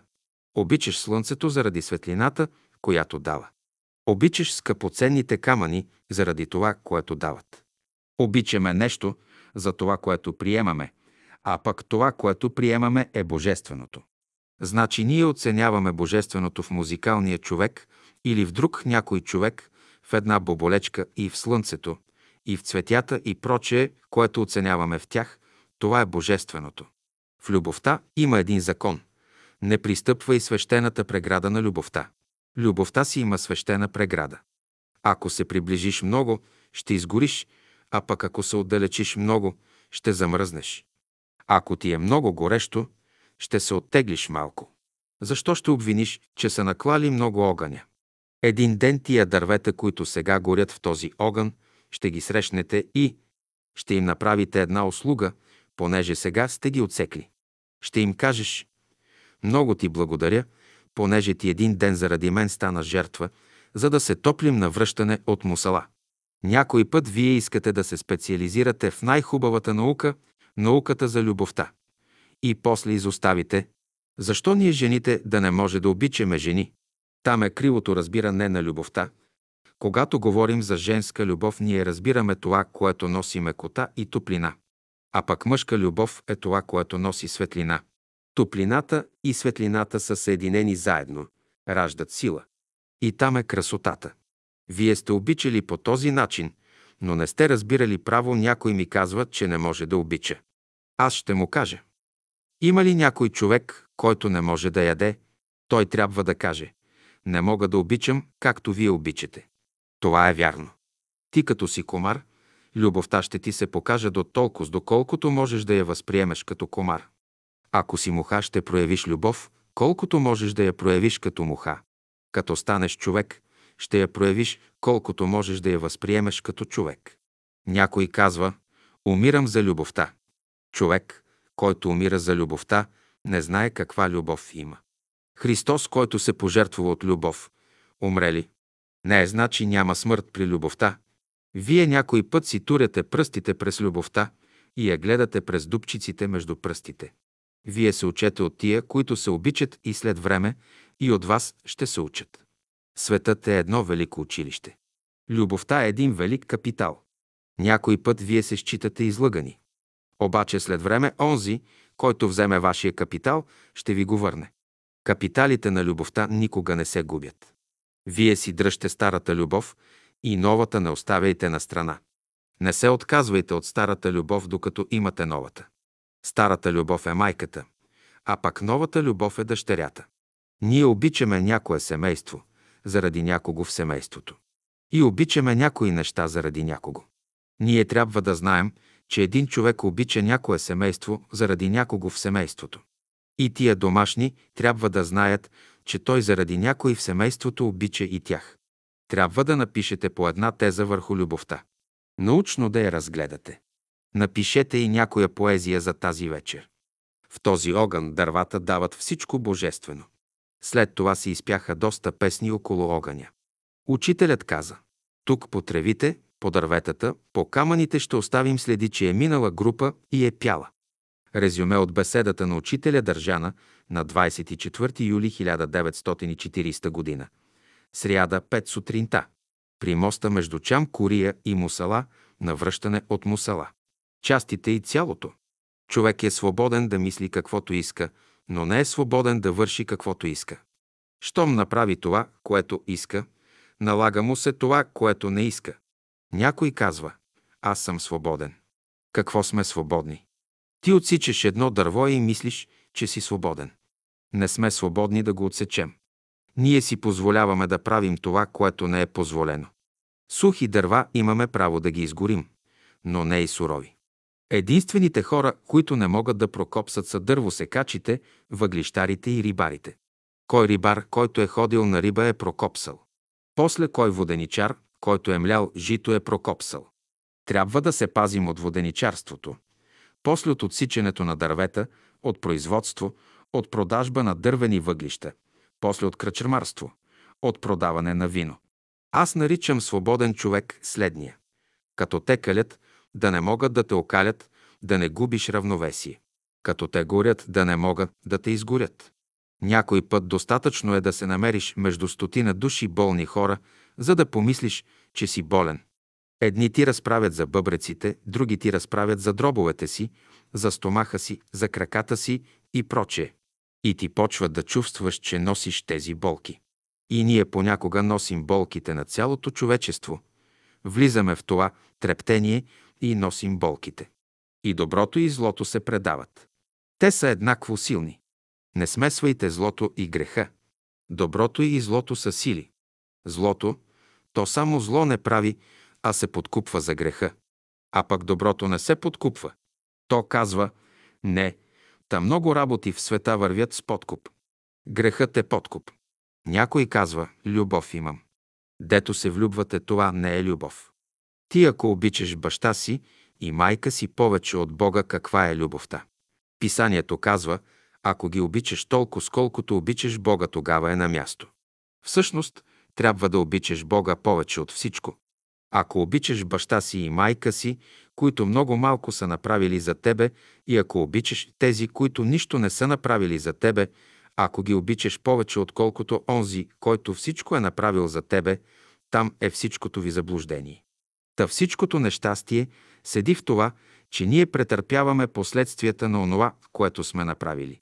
Всякога, когато обикнеш света повече от Бога, то ще се върне върху тебе. Понеже си обикнал Господа по-малко, то и синовете ти ще те обикнат по-малко.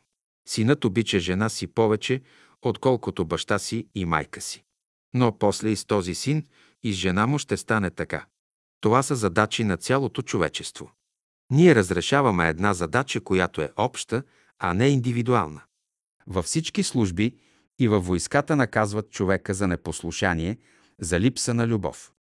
Но непослушанието проистича от това, че началника изисква повече любов, готовност за всички жертви, а пак само любовта може да направи да се жертваш.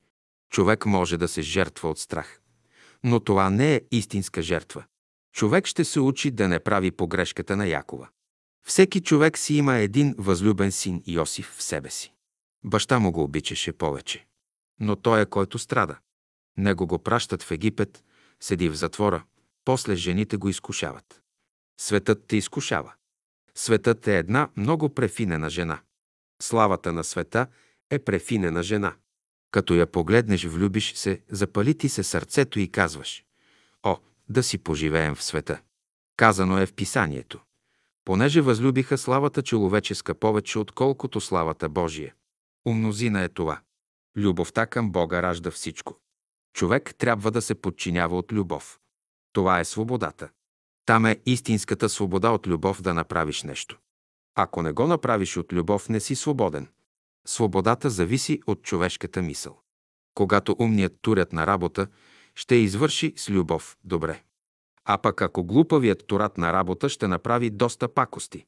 За сега има една обща карма и тя носи последствията си. Ние носим общите добродетели и общите недъзи.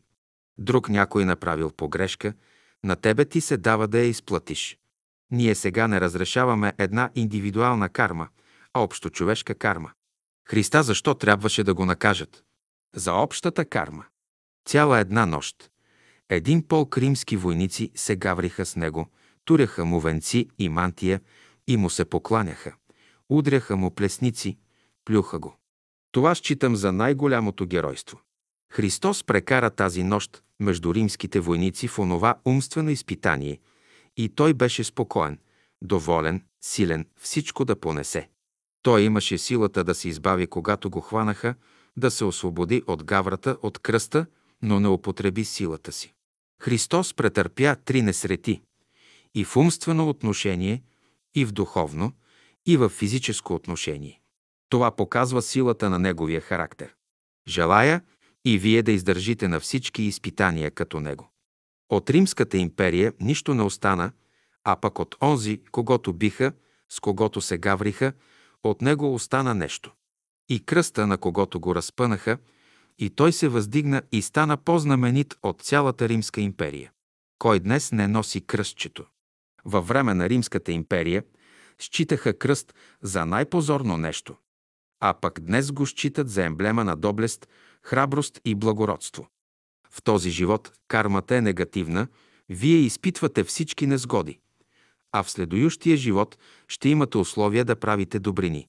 Светът навсякъде е пълен с Божии блага.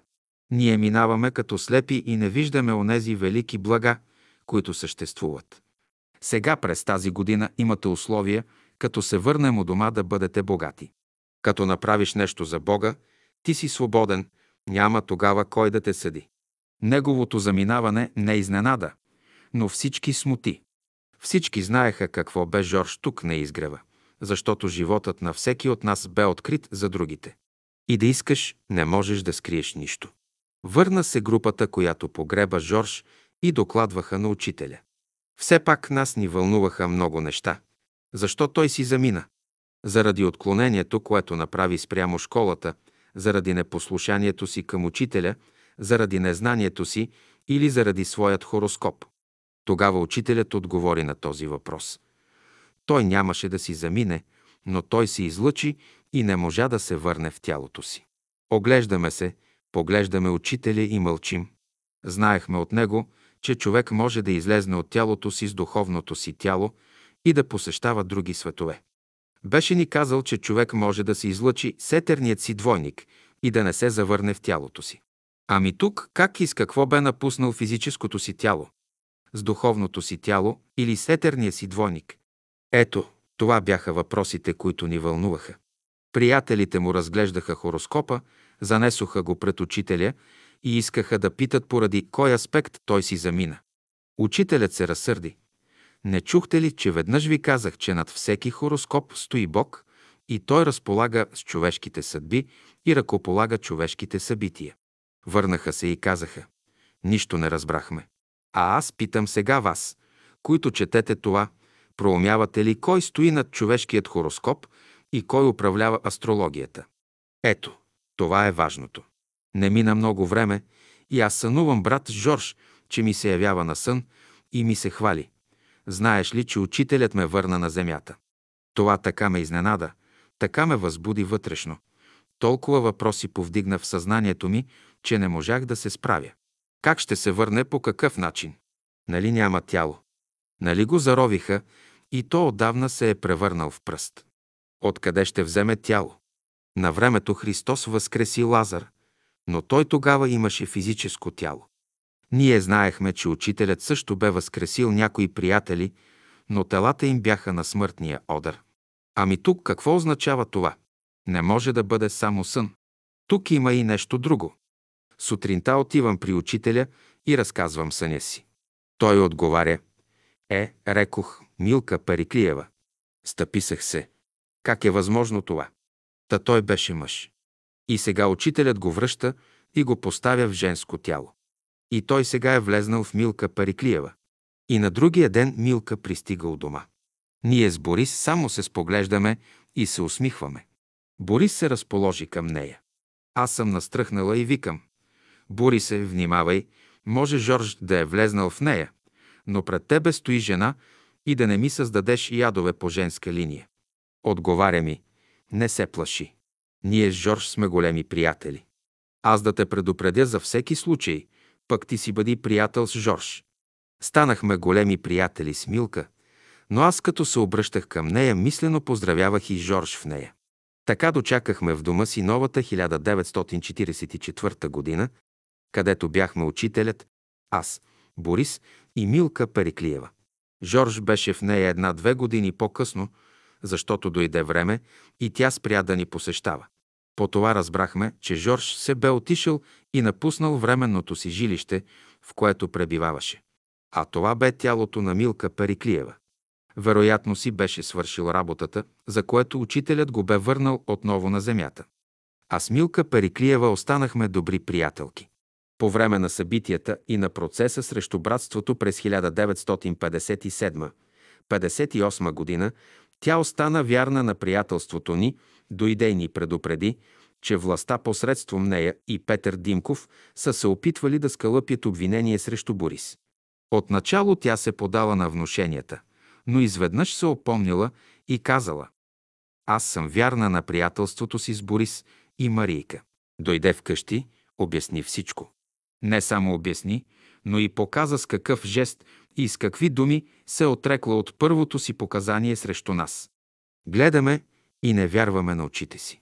Тя ни показва всички жестове, мимика, дори и чуваме гласа на Жорж Радев.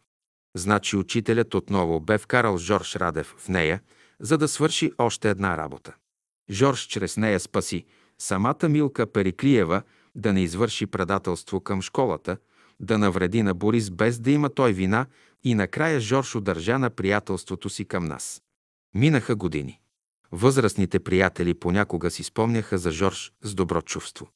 Слушах ги, мълчах и винаги изникваха думите на учителя, произнесени пред мен.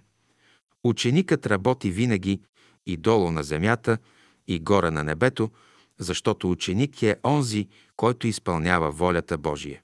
А работа е една – идването на Царството Божие на земята. Ще дойде време и ние ще си заминем. На нашето място ще дойдат други. Но да имате връзка с учениците от духовната школа, трябва да я създадете сами. Тя се създава само чрез словото на Всемировия учител Бейн Садун. Тогава тази връзка е неръкотворна и недосегаема за скверни ръце.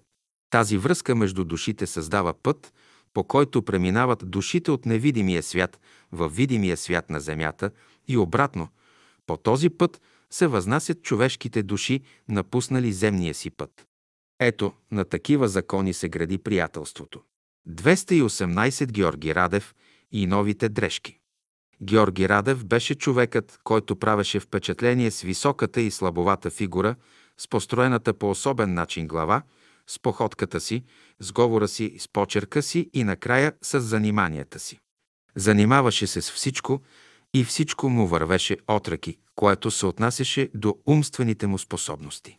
Разпиля се като пълноводна река и не можа да се прибере в коритото си и затова не свърши онази работа, която му бе определена.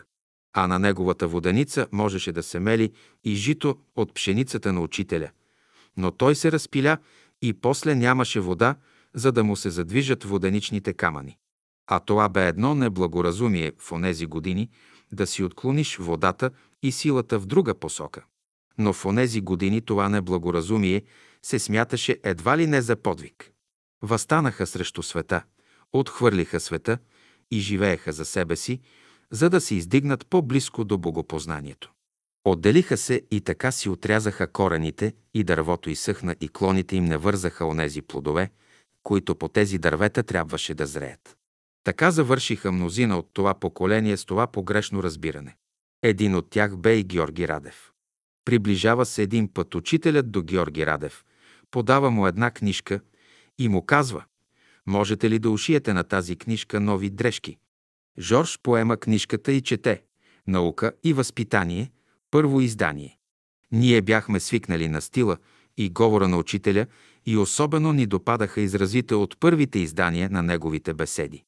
А сега Жорж трябваше да прекрои и да ушие нови дрежки и да я направи по-достъпна. Наистина смисъла не бе изгубен, измениха се някои думи и някои изрази. Това бе единственият опит на учителя да даде задача на някого да прекрои и ушие нови дрежки на негова книга. Според някои тази книжка била дисертация на учителя, когато е следвал в Америка. По едно време на Жорж му дойде идея да събере извадки от мисли и изрази на учителя, касаещи се до определена тема. Така излезна книгата «Учителят говори». Той ходи при стенографите, дадоха му материали и той успя да събере в едно целият този материал. Но учителят не беше доволен от това, но не се противи. Не трябва да се забравя, че всяка една беседа бе давана от учителя при особено разположение и изява на духа. Ето това го запомнете и си го подчертайте. Това бе Слово Божие, то преминаваше през учителя и се обличаше от думите и словата на българския език. А това бе една от големите привилегии за българския народ. Всяка една беседа на учителя в различно време от 22 години без слово на Светия Дух – който се изливаше и слизаше съобразно деня, съобразно божественото свръхсъзнание за мига и действието. Надявам се, че ще си направите справка какво означава Слово, какво означава Божествен дух, какво е Господен дух и какво е Христов дух. Това са вечните скрижали на Словото, запечатани като светая светих в небесната скиния. Затова всяка една беседа е специфично изливане на духа. Тя е ежедневно слизане на духа в Словото. А Словото е живот за душите, а човек се храни от мислите на това Слово. И ако вие решите да извадите различни мисли от различните беседи и ги съедините по теми, то ще се окастри основната идея на дадена беседа в даден ден, когато духът минава през Словото. Ето това е причината, поради която учителят не беше доволен от това извличане на материала по теми, защото се окастряха беседите. От друга страна, ако такива теми попаднат в човек, който не е запознат с учението на учителя, той едва ли би разбрал нещо. А само човек, който е преминал 22 години школа и прочел цялото слово на учителя, може да се ползва от едно такова систематизиране по теми. Но такъв човек по мое време нямаше и по ваше време няма да има, защото човешкият живот е кратък и много малко е времето да се занимава човек със Словото на Учителя. След заминаването на Учителя решиха да систематизират Словото по различни теми. Но когато го направиха, видяха, че това вече не е Слово на Учителя, а отрязани клони от едно небесно дърво. В тях нямаше живот, защото бяха извадени от беседата. В беседата имаше живот, защото духът бе слезнал и я бе дал във форма на слово. А тук при отделни цитати тези думи, за да ги оживи човек, трябва да ги вкара в себе си. Но това може да го направи само онзи, който живее със Словото на Учителя. От всички, които познавам, само Борис Николов беше срещу такъв опит да се изваждат по теми различни мисли от Словото на Учителя. И той не разреши да се отпечатат. Изнасяше довод, че първо трябва да се печатат непечатаните беседи и след това, който желае и когато може да си изважда и подрежда материала както намери за добре, важното е словото на учителя да остане непроменено, за да остане в него силата, която е слязла чрез Светия Дух. Това е историята за новите дрежки, която история бе нееднократно използвана от онези, които искаха да променят Словото на Учителя под различни форми. Словото на Учителя е неприкосновено. 219 Георги Радев и дипломата. Той беше още от самото начало при отварянето на школата. Висок, суховат, но интелигентен и умен. Имаше необикновен почерк и буквите ги изнизваше като маниста. Но езикът му беше хъплив към чуждите слабости. Но към своите слабости беше великодушен. По негов адрес учителят много неща е споменавал и след време, ако съберете всичко, което е казал за Георги Радев, ще може да изградите един образ за него. Към него аз лично имах разположение, защото той живееше в друг свят, който за мене беше непознат и ние само се разминавахме като обикновени познати на изгрева. Аз не навлизах осем неговия интелектуален свят, понеже не можех, а и той не навлизаше в моя свят, защото не можеше да издържи. При мен вреше, кипеше и всичко чрез огън се изпитваше. Непотребното, излишното изгаряше и оставаше онова, което се превръщаше в стомана. Те бяха добри приятели с Борис Николов. Идваше ни често на гости и това запознанство продължи към 20 години. В първите години на школата мнозинството от младежкия окултен клас бяха студенти. Те работеха тежка физическа работа по строежите, за да се издържат и заплащат следването си. Завършиха своите факултети и както бе редно навсякъде по света младият човек взима дипломата си, слага я в джоба и с нея тръгва да работи и да изкарва прехраната си. Но тогава се случи точно обратното. Захвърлиха си дипломите. Жорж не пожела да отиде и да си я получи. А беше завършил с отличие. С този успех му предлагаха да отида да работи в университета като асистент, но той не пожела да отида да работи от гордост. Смяташе това знание, което бе получил в университета, като ненужно и вредно. Ами защо тогава следваше и завърши? Ето това бяха въпроси без отговори. Той подведе и други. Борис Николов също завърши факултета, предложиха му да остане като асистент по ботаника, но отказа, не желаеше да се подчинява на професори и администрация. Отида да работи физическа работа, стана мозайкаджия и цял живот работи с камъни. Не пожела да на времето да работи в университета, защото трябвало да се подчинява на професори и академици. Но като започна да работи като мозайкаджия, бе принуден да се подчинява на предприемачи и простаци. Но искали да бъдат свободни. На времето учителят бе дал едно правило. Всеки един от вас трябва да има по един занаят, че ако утре бъдете подгонени заради идеите си и уволнени от вашите служби, то с вашия занаят да може да си изкарвате хляба за препитание. Взеха, че отрязаха първата част от изказването на учителя, в което точно се казва, че трябва да имаш служба. А тази служба тогава се получаваше чрез диплома. Това повлече и други младежи и всички без изключение се провалиха, защото напуснаха онези условия, които им носеха дипломите. Аз съм недоволна от всичко това, което ставаше край мен и отивам при учителя за разрешение на въпроса. Каза ми, на Жорж една от неговите основни грешки бе, че не отида да работи и гдето отказа да работи с дипломата си. Аз получих разрешението за себе си, но то беше за мен. А Жорж и Борис изобщо не го приемаха. И аз бях принуда заради Борис, понеже живеехме заедно да се движа в такава среда на занаячии и мозайкаджии. И аз бях потърпевша. И аз трябваше да плащам за грешките на другите. Жорж отказа да работи в обществената сфера и академична среда. А това представлява едно силово поле, създадено от ума на много учени. А той беше устроен само за такава работа. Но той остана на изгрева и започна да предава уроци на ученици, и то повече безплатно. Преведе няколко книги от френски и английски език. Написа също още няколко книги в областта на астрологията и окултните науки. Но ако той бе останал в онази университетска среда, той щеше да тръгне в път с големи хоризонти. Щеше да стане учен от световна известност. А учителят точно това искаше. Но никой не можа от онова поколение да стане професор, освен Георги Тюлешков, който стана професор по зоология. Според правилата на школата винаги един трябва да остане да покаже на другите истинския път на учените. 220 Георги Радев и отклонението. Георги Радев владееше няколко езика говоримо и писмено. Ако днес погледнете на фотография очертанието на главата и лицето му, ще се чудите как могат толкова дарби да се вливат в една такава малка глава. Чудо е природата. Но това чудо остана само като пример за чудноватите неща в школата. Той се занимаваше с френология, написа лица и души. Занимаваше се с астрология, преведе една астрология на Сефариал, работеше по различни теми и публикува много статии в житно зърно. Беше редактор на същото списание.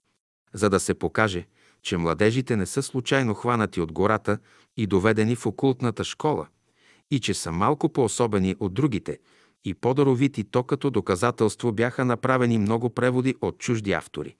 Жорж се захвана да превежда един западен окултист, Боинра, и в разстояние на няколко години той поместваше в житно зърно тези статии. Дойде време и тези преводи той ги издаде на собствени разноски в три отделни книги. Към всяка от тях той поместваше предговор, доказвайки как небесните откровения отначало чрез житно зърно, а сега чрез тези три книги се вливат в душите на учениците като небесна манна. Един ден една сестра взима трите книги на Бойнра, преведени и издадени от Жорж, и ги занася на учителя, за да му се похвали, понеже лично Жорж и ги е надписал с посвещение. Тя хвали усърдието на Жорж, че ги е превел и издал на собствени разноски. Учителят само мълчи. Накрая тя иска да знае лично от учителя, с коя книга да започне най-напред. А той се намръщва, лицето му взема строг израз и заявява. Това е окултист, обърнат с главата надолу. Бо Инрай учител на черната ложа. Сестрата се оплашва и побягва. След това учителят извиква друга сестра и нарежда. Изхвърлете ги навън.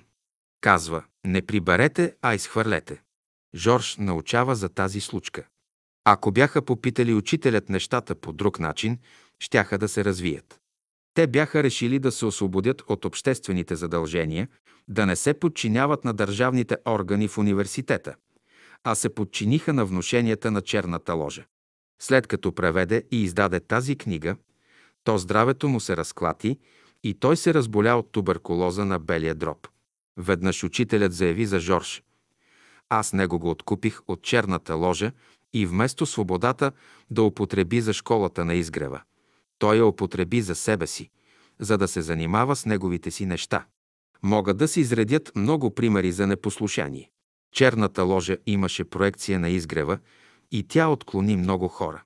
Тя намери добра почва в някои умове и работеше, като им внушаваше противоположни мисли, които можеха да се схванат от онези, които бяха на изгрева. Разбира се, в една окултна школа всичко се проверява чрез човешки изпити.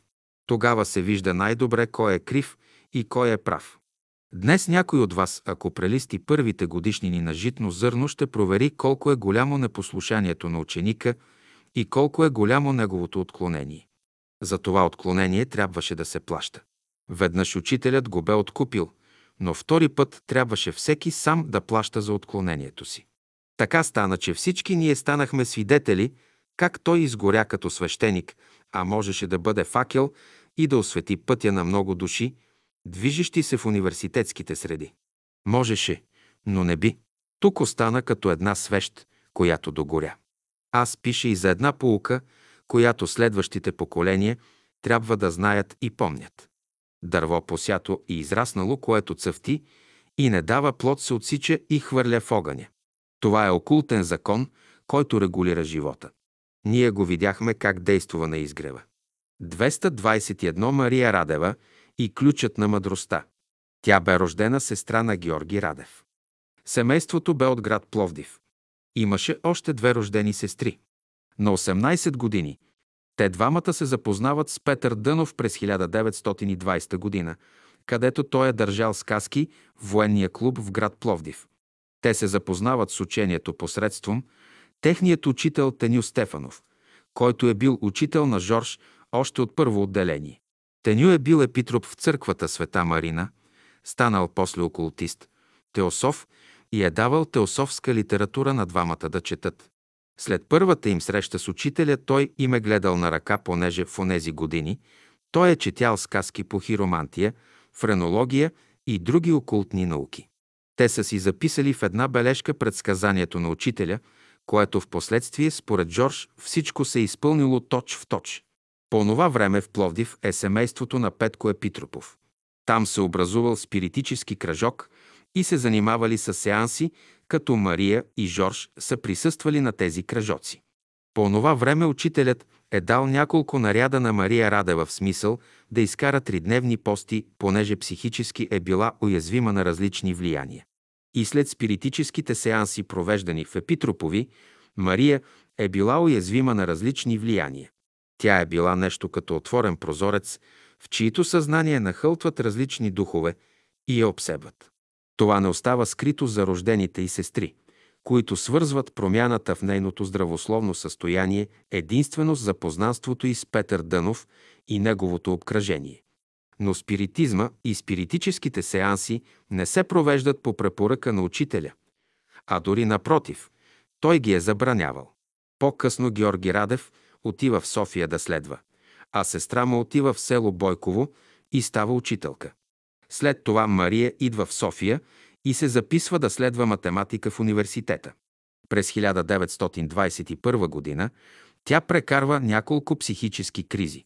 Присъства на събора същата година в Търново. През 1921 година идва в София и постъпва чиновничка в дирекцията на почтите, като след това се записва да следва математика.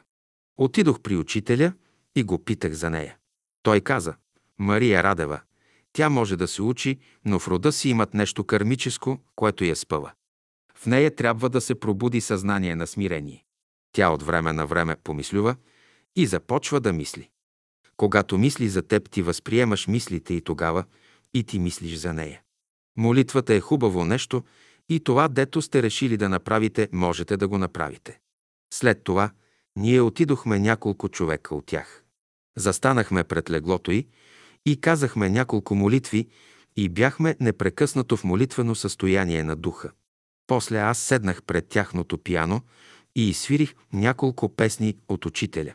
Тя се леко възстанови и реши да отиде на събора в Търново през 1922 година. Закараха я там, с нея беше брат и Жорж, Постепенно състоянието се възстанови, но понякога духове различни влизаха в нея и правеше пакости на братството и на учителя и на връх събора. Тя постепенно бе ту в психически кризи, ту пък следваха светли периоди в нейното съзнание. Когато беше смислена, тя бе включена в така наречения клас на добродетелите. В този клас влизаха пет ученички – Паша Теодорова, Савка Керемичиева, Мария Тодорова, Сотирка Бабаджова и Мария Радева. Този клас се ръководеше лично от учителя и за него ще говорим подробно по-късно. След като кризите се очистиха, тя по решение на учителя бе освободена и на нейно място дойде Елена Хаджи Григорова, която бе учителка в Софийските села. Отначало Мария Радева на всеослушание говореше, че учителят Дънов е бил Христос.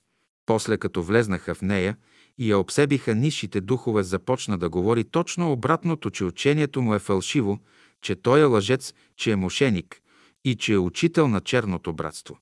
Започна да опреква учителя във всички възможни грехове на земята. По това време около нея са другите две рождени сестри, които поначало са били противници на учението, а сега при такъв един обрат надава двой до небесата, че Дънов е не знам какво си и че той и неговото учение действат пагубно на хората и че той и Дънов ще падне и ще бъде победен. Така в купом трите сестри по това време говореха срещу учителя и братството. По едно време я бяха довели на палатка на изгрева, за да подише чист въздух и да може при онази духовна атмосфера на изгрева да се възстанови. Тя то се възстановяваше, то отново минаваше в кризи. Веднъж решиха да я заведат на лагер на Седемте езера. Понеже тя страдаше от тази неизлечима душевна болест и често имаше припадъци, ставаше тубуйна, непокорна и беше бреме за уния, които се грижеха за нея. Ние бяхме пристигнали на хижа Вада, багажа бе свален от камионите и около нас сновяха конярите и завързваха пакетите и денковете с багажа, за да бъде изкачен на езерата. А Мария по това време отново започва да буйства. Тогава учителят отиде при нея, спря се, загледа я втренчено в очите една-две минути, тя се умири и така бе качена на един от конете, който успя да я закара до второто езеро, където бе лагера. Опънаха и палатка, сложиха и легло. Но след няколко дни тя започна да прави каквото си иска, да буйства, да пречи и да тормози околните. Когато бяхме на Рила, аз намерих четири скъпоценни камъка при една от екскурзиите, които правехме в околностите. Но като минах по край нейната палатка, аз реших да й помогна и да дам от онова, което аз намерих, за да получи тя благословение от свише. След това казах на учителя, а той ме смъмри, защо не си ги задържа? Те имат символично значение, тяхното намиране.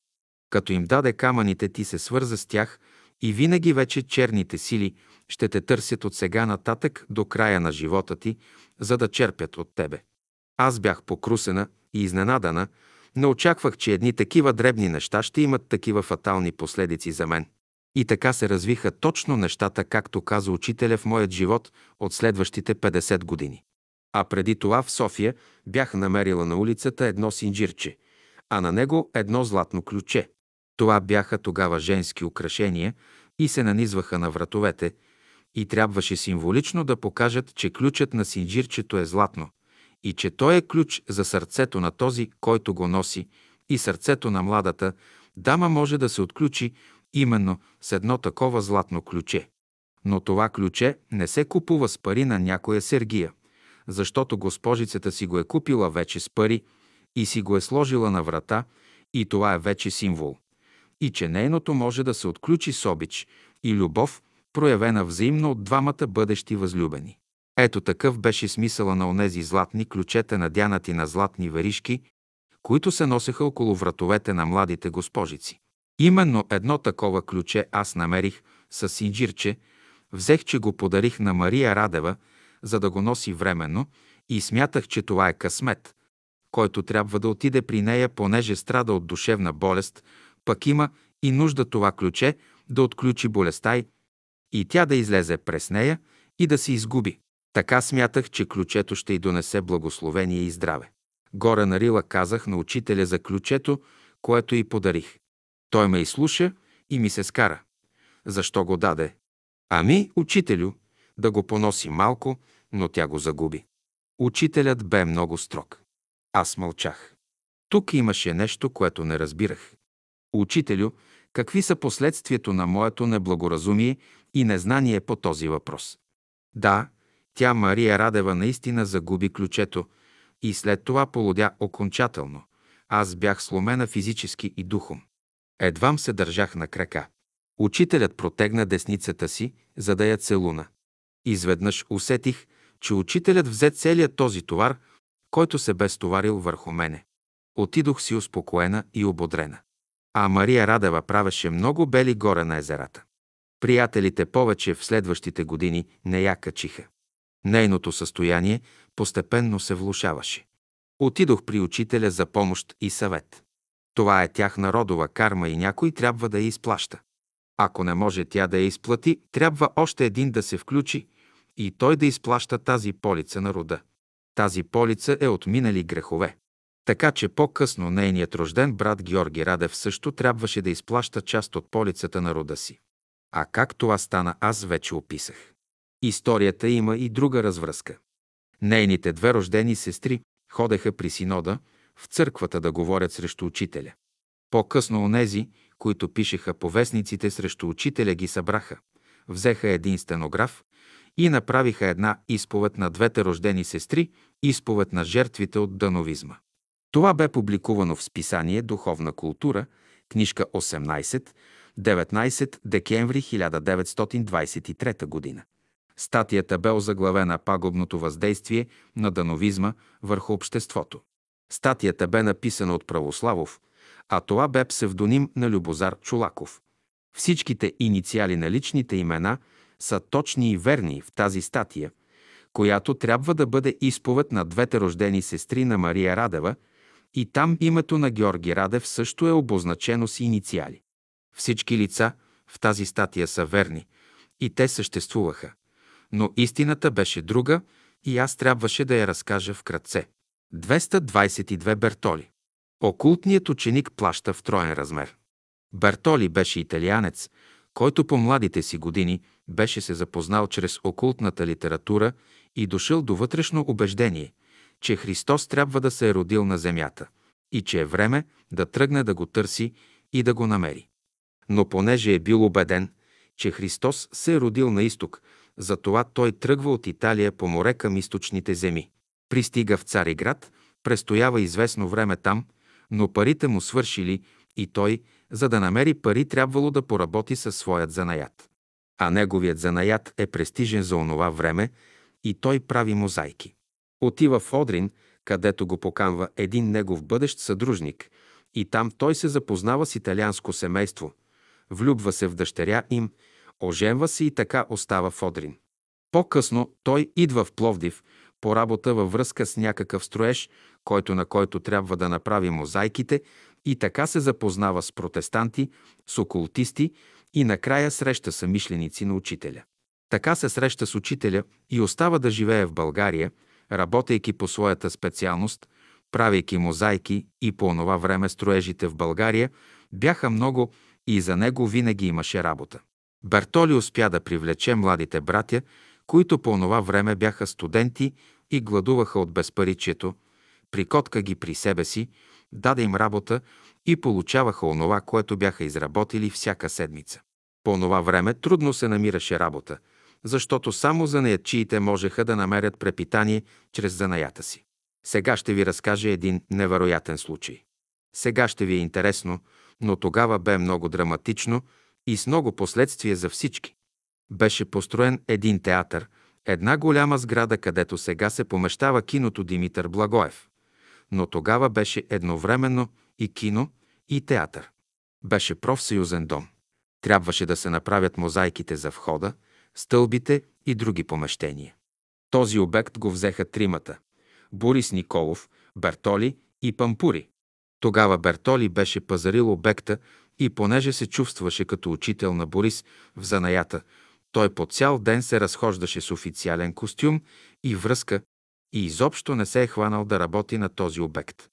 Друг път, при други случаи, и той се събличаше и работеше наравно с другите, но понеже е майстор, той нарежда кой какво да прави, защото беше вещ в своят занаят. Но какво му бе хрумнало тогава в акъла на Бертоли, не зная, но по цял ден се разхожда около обекта като предприемач и господар с официален костюм. А Борис по цял ден работи на обекта, може би около два месеца. И когато се дойде време, че работата се приключи, то какво се оказа? Печалбата от обекта я взеха двамата. Бертоли и другият италянец Пампури разделиха си печалбата, а на Борис платиха само надницата, както и на другите работници. Идва Борис опечелен, изморен, изтощен, показва ми парите и разказва целият случай. Парите са малко, а те не стигат за нищо. А бяхме си правили сметки без кръчмар, че с тези пари трябва да отидем на Рила на почивка заедно с учителя и след като се върнем да купим зимнина за зимата и да се закупи някоя и друга дрежка. Планове и сметки без кръчмар. Та дойде кръчмаря и отряза сметката. Солено и пресолено. Аз цялата съм възмутена. За мен това не бе честна постъпка на човек, та дори това не го правеха и най-алчните предприемачи, те винаги се съобразяваха и даваха освен надницата при такива случаи, но и нещо отгоре, част от печалбата. А това беше безбожна експлоатация и пладнешки обир. Като разбрах, че това е обир посред пладне, в мен озря една мисъл, че на един окултен ученик не му е позволено да постъпва така и да ограбва труда на другите. А Бертоли минаваше за окултен ученик. Не спах цяла нощ от възбуда и от възмущение и от това, че целият ни план за лятото и есента рухна изведнъж. С тези пари, които Борис бе получил от Бертоли, не бяхме на никъде. Сутринта отивам на изгрева при учителя, той ме приема и аз разказвам целия случай от край до край. Той ме изслуша и каза, това ще му се върне на Бертоли в троен размер. Аз се връщам у дома успокоена, че съм споделила с учителя и че е изречена пред мен Божията правда. След няколко дни дъщерята на Бертоли, която имаше отношение към братството, казваше се Анина, споделя пред нейна близка, че тази година баща изпечелил много пари и с тях тя щяла да ходи в Италия и Франция. Разказаха ми това, значи с нашите пари ще ходи по чужбина, а ние с нашите пари не можем да се качим на Рила за почивка. Дойде време да отидем на Рила, а едно отиване бе свързано с много разноски и харчлък. Борис взе пари на заем и така отидохме на Рила. Но през време на пребиваването си там непрекъснато мислех как ще изкараме есента и зимата. Бях много обременена с тези мои мисли. Върнахме се от планината. Борис трябваше да търси работа и случаят му отвори една работа и за нея той получи толкова пари, колкото беше заел на заем за Рила. Невидимия свят не ни отпусна повече кредит. Трябваше само да си изплатим заема. Но бяхме доволни, че се издължихме. Есента идваше, а ние нямахме пари за зимнина и да посрещнем зимата. Обикновено Борис работеше пролета, лятото и есента и с тези пари изкарвахме зимата. Ами сега какво да се прави? Точно по това време научаваме, че Бартоли е обявил банкрут, банкрутирал е и всички спечелени средства в банката, в недвижими имоти, които бяха ипотекирани, те бяха изети. И той остана на улицата беден от победен. Трябваше да напусне и собствената си къща, която също бе ипотекирана. След това Бертоли замина за Румъния, Букурещ и там престоя няколко години, като извика семейството си да живее при него. Като се върна оттам след няколко години с парите, които той бе спечелил, успя отново да си откупи старата къща и да съгражда отново дом. Та му се върна всичко в троен размер. Единият път банкротира и му взеха парите, вторият път му взеха всички имоти. Трето напусна България и учителя и няколко години стоя в Румъния. А да се отдели по тези години от България, когато тук бе учителят, бе голямо наказание, особено за един ученик. Та ученика Бертоли трябваше да плаща в троен размер. Дали си научи урока? Минаха много години. Той беше по-внимателен с такъв род неща, но беше изпитван и по други начини, и това бе свързано с друга история, която трябва да разкаже. Та беше вече минала есента, наближаваше зимата и се чудехме как ще я караме и изкараме тази зима без пари и без зимнина.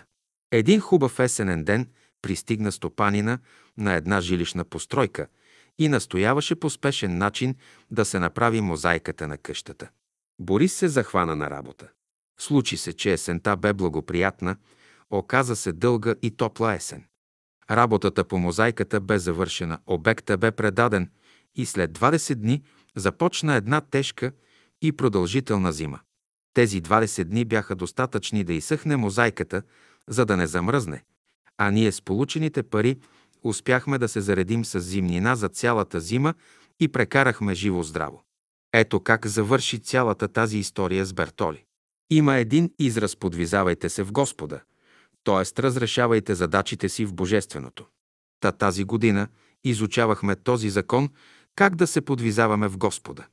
Урокът бе поучителен за всички, за нас и за Бертоли, а сега го предавам и на вас, за да видите как действа окултният закон, закона за тройния размер. 223 Бертоли. Нападение по въздух. Бертоли, след като се завърна от Букурещ с припечелените пари, успя да се стабилизира и не знам дали си научи урокът и дали го разбра, но живота на школата продължаваше. След заминаването на учителя и след като издадохме книгата «Учителят», същата бе преведена на френски и се направи опит чрез Бертоли да бъде издадена в Париж, като тук Борис даваше вноски всяка седмица от бригадата, която ръководеше на жена му, за да се прехранва. Така че семейството му тук бе осигурено от Борис и бригадата, но той не направи нищо. Така тези пари тук се изпапаха и той не издаде тази книга в Париж, защото други го настроиха да не я издава, макар че и там му бяха осигурени пари за печат. Причината за да не издаде тази книга бе голямата завист и озлоблението на онези пишещи братя и сестри на изгрева, които смятаха, че всеки един от тях е видял и разбрал учителя най-добре и може най-сполучливо да пише за него. Но след тази книга никой не можа да напише или пък да издаде тук или в чужбина нещо за учителя. Единствено Методи Константинов успя да издаде някоя и друга книга благодарение на неговите приятели и онази диплома за докторат, която той имаше и трябваше да му проправя път на запад. Та тук Бертоли не издържа и този изпит, макар че в Париж бяха намерени пари, събрани пари и тя трябваше да бъде издадена. По-късно ние намерихме други приятели, които издадоха първи том. Този случай трябва да го разкаже Борис Николов с по-големи подробности. Него хванете да ви го разкаже, понеже е поучителен този случай за всички. По-късно през време на процеса всички се бяха отдръпнали, той бе чужд гражданин. Трябваше да стои на страна и доколкото си спомням беше в чужбина. По това време се опитваха властите да ни обвинят, че сме чужди шпиони и врагове на правителството. От време на време Бертоли ни идваше на гости и Борис му съдействаше за издаването на неговото малко списание «Житно зърно» на френски, като понякога в него се превеждаха и някои случки с учителя. Но това беше нещо много мъничко и превода, който се правеше на френски, беше доста свободно редактиран от дъщеря му Анина Бертоли, която по това време вече живееше във Франция. Беше 1972 година. Бертоли дойде от дома и обеща да донесе грамофонни плочи с запис на двама музиканти, братя Янкови, пианист и цигулар, които на времето излязоха от нашите среди, за които учителят беше казал, че са дошли на земята с обещание да работят заедно като музиканти. Така че те познаваха песните на учителя и бяха направили запис, като единия свиреше на цигулка, а другия съпровождаше на пияно. Тези плочи се разнасяха насам и натам, но до нас не дойдоха. Ние нямахме тези грамофонни плочи. И аз исках да чуя изпълнението на тези двама музиканти, как са предали песните на учителя. Бертоли обеща да ги донесе, но се забави много, много време. Аз чаках плочите, но те не идваха и смятах, че може би Бертоли и този път няма да изпълни обещанието си. А ние от него имахме вече много огорчение. Учителят беше казал за такива случаи. Съществува един окултен закон, че човек, който ти е направил един път зло, втори път не може да ти направи същото зло. И той отново те търси, но този път да ти направи добро. Но тогава човек си спомня за извършеното зло и бяга и страни от него, така че не може да получи доброто, което следва да се направи. Ето такъв е окултния закон и аз продължавах да разсъждавам и да чакам тези плочи. Накрая той донесе плочите, но се оказаха, че не били плочите на братя Янкови, а на една друга група французи, които бяха записали песни на учителя на грамофонни плочи. Това не беше групата на Михаил Иванов, а на някаква друга група. Преглътнах и този горчив хап. Все пак Бертоли удържа на обещанието си и донесе някакви плочи. Намерихме един приятел, който донесе грамофон, поставихме грамофона на масата. Аз се разположих да слушам заедно с Борис. За пръв път щях да слушам изпълнение на песни на учителя, записани в чужбина на плоча. Това не беше малко преживяване. Плочата бе пусната и се чуха първите звуци от записа. Седя и слушам какво ли се разнася от тази грамофонна плоча. Някаква звуци на мелодия, които като че ли приличат на мелодиите на учителя. Но това не е музиката на учителя, а като че ли това бяха вградени вътре в нея души и хора, втъкали се в тази мелодия с целият свой свят на човешки неразбории. А освен това, те идваха от един друг свят, непознат нам, и постепенно песен след песен видях как онзи свят се организира по въздуха и тръгна на война срещу мен. Пространството от Франция до България бе преминато за минути от тях и от въздуха те ме нападнаха. Използваха мелодиите на учителя. На мен ми прилуша и помолих да се спре плочета. Прилуша ми, защото аз бях атакувана по въздуха, стана ми лошо, призля ми, а такова нещо не ми се бе случвало до тогава, макар че бях на 75 години. Да припадне човек след като слуша музиката на учителя, това е куштунство като мисъл. Но приятелят, който беше донесъл грамофона по една моя привилегия, той бе лекар и ми оказа помощ, и аз се съвзех малко. След малко той си тръгна, а на мен ми прилуша отново през нощта, защото онези оттам отново се вдигнаха на штурм да ме атакуват и унищожат. Бях вдигнала температура и цялата ме тресеше. Борис излезна и го извика по телефона в един часа през нощта. Той дойде. Оказа ми помощ и стоя цяла нощ при мен. Така успях да преживея до сутринта. Този лекар сподели с мен, че като слушал изпетите песни от онези французи, също усетил, че цяла орда от духове са тръгнали оттам, изведнъж са нахлули в стаята и са ме нападнали. Използвали са, че съм се отворила отвътре за музиката на учителя. Отворила съм си съзнанието и именно чрез този канал те ме атакуваха. Едва му живях и друг път не пожелах да слушам нито братя Янкови, нито други изпълнители от други плочи. Този случай го разказвам, че тук Бертоли не беше го направил това умишлено, а просто нямал едната плоча и понеже беше обещал и да изпълни обещанието си, бе донесъл друга плоча. Та доброто, което очаквах да се направи чрез него, не стана, не се реализира чрез него и посредством него. Но го използваха други сили и успяха чрез тази плоча и се стремяха чрез нея, като бомба с закъснител да ме ликвидират. Едва успях да оживея. Никога не очаквах, че можеха да посегнат върху мен по този начин на живота ми, защото бяха посягали по друг начин и аз бях свикнала да се пазя и охранявам. Та дойде време да се разделя с Бертоли в този свят. Така и така той не можа да ми направи най-голямото добро според словото на учителя. Вероятно, още не беше дошло това време. Оставаме го това добро, той да го стори в бъдеще при една друга епоха и при едно друго прераждане. Дано тогава се събере в моята банка и някой друг капитал, че кармата ми тогава да бъде по-лека от тази, която преминах през школата на учителя. 224 Бертоли и чешмата на изгрева.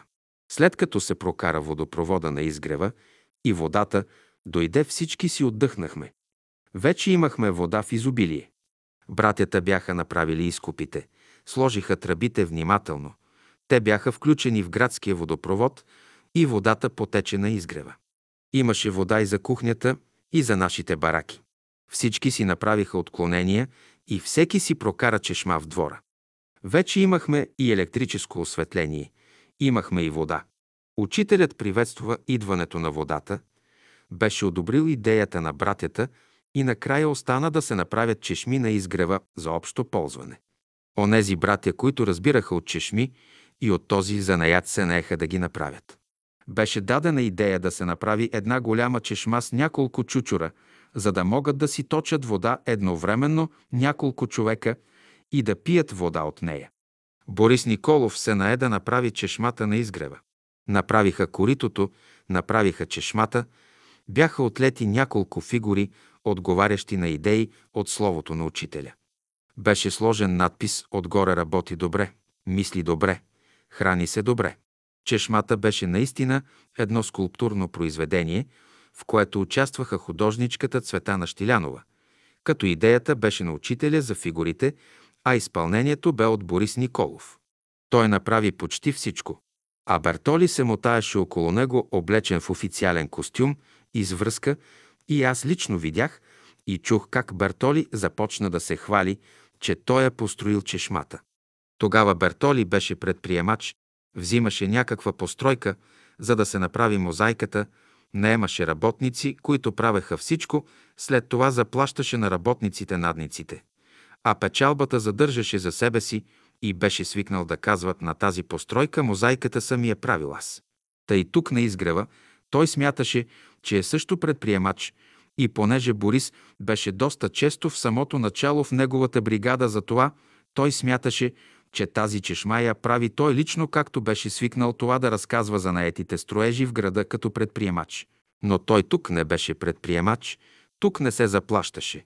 А като работиш, работиш го по любов за учителя и за делото му. И когато направиш нещо за Бога, ти го правиш лично.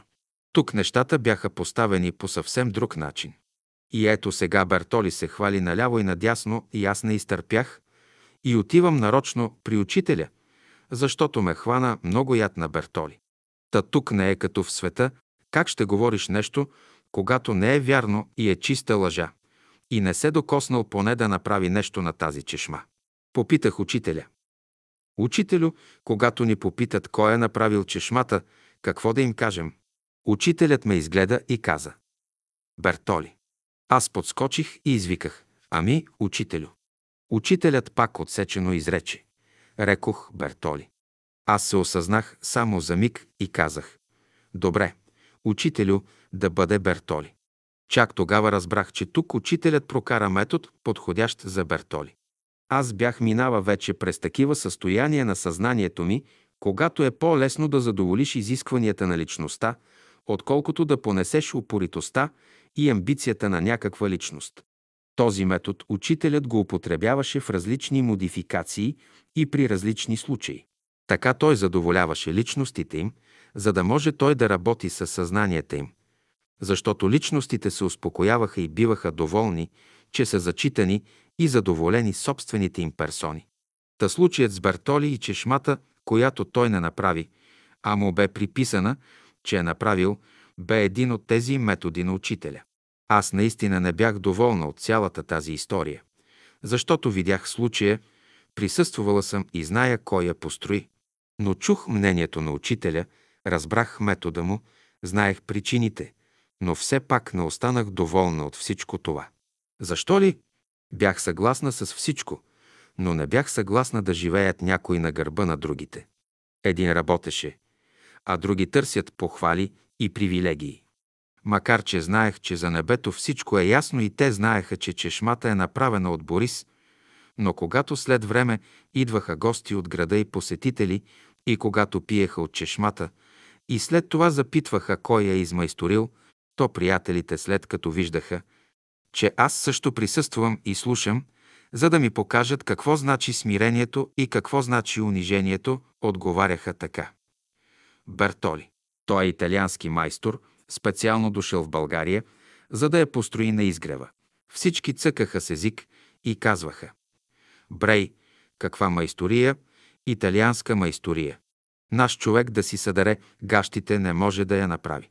Та като слушах такива приказки, идваше ми да хвана едно дърво, че като млатна онзи там по главата, дето говори лъжи и глупости, който много добре знаеше и беше видял, кой я беше направил. Пък да млатна и онзи през устата, дето се възхищава от италианци и от не знам какви си чуждоземни творения. Но в живота на човека има и такива положения. Щеш не щеш, ще се смириш. Та в живота си научих много неща на търпимост към хората. Веднъж казах на учителя, «Учителю, искам да се науча да ги търпя». Учителят се усмихна и рече, «Да, Марийке, да се научим да ги търпим». Та случаят с Бартоли и с чешмата бе случай на търпимост от моя страна и от страна на учителя. Търпимостта е голяма мистерия, защото крие в себе си невероятна сила. След време тя излиза и може да се превърне в човешки добродетели.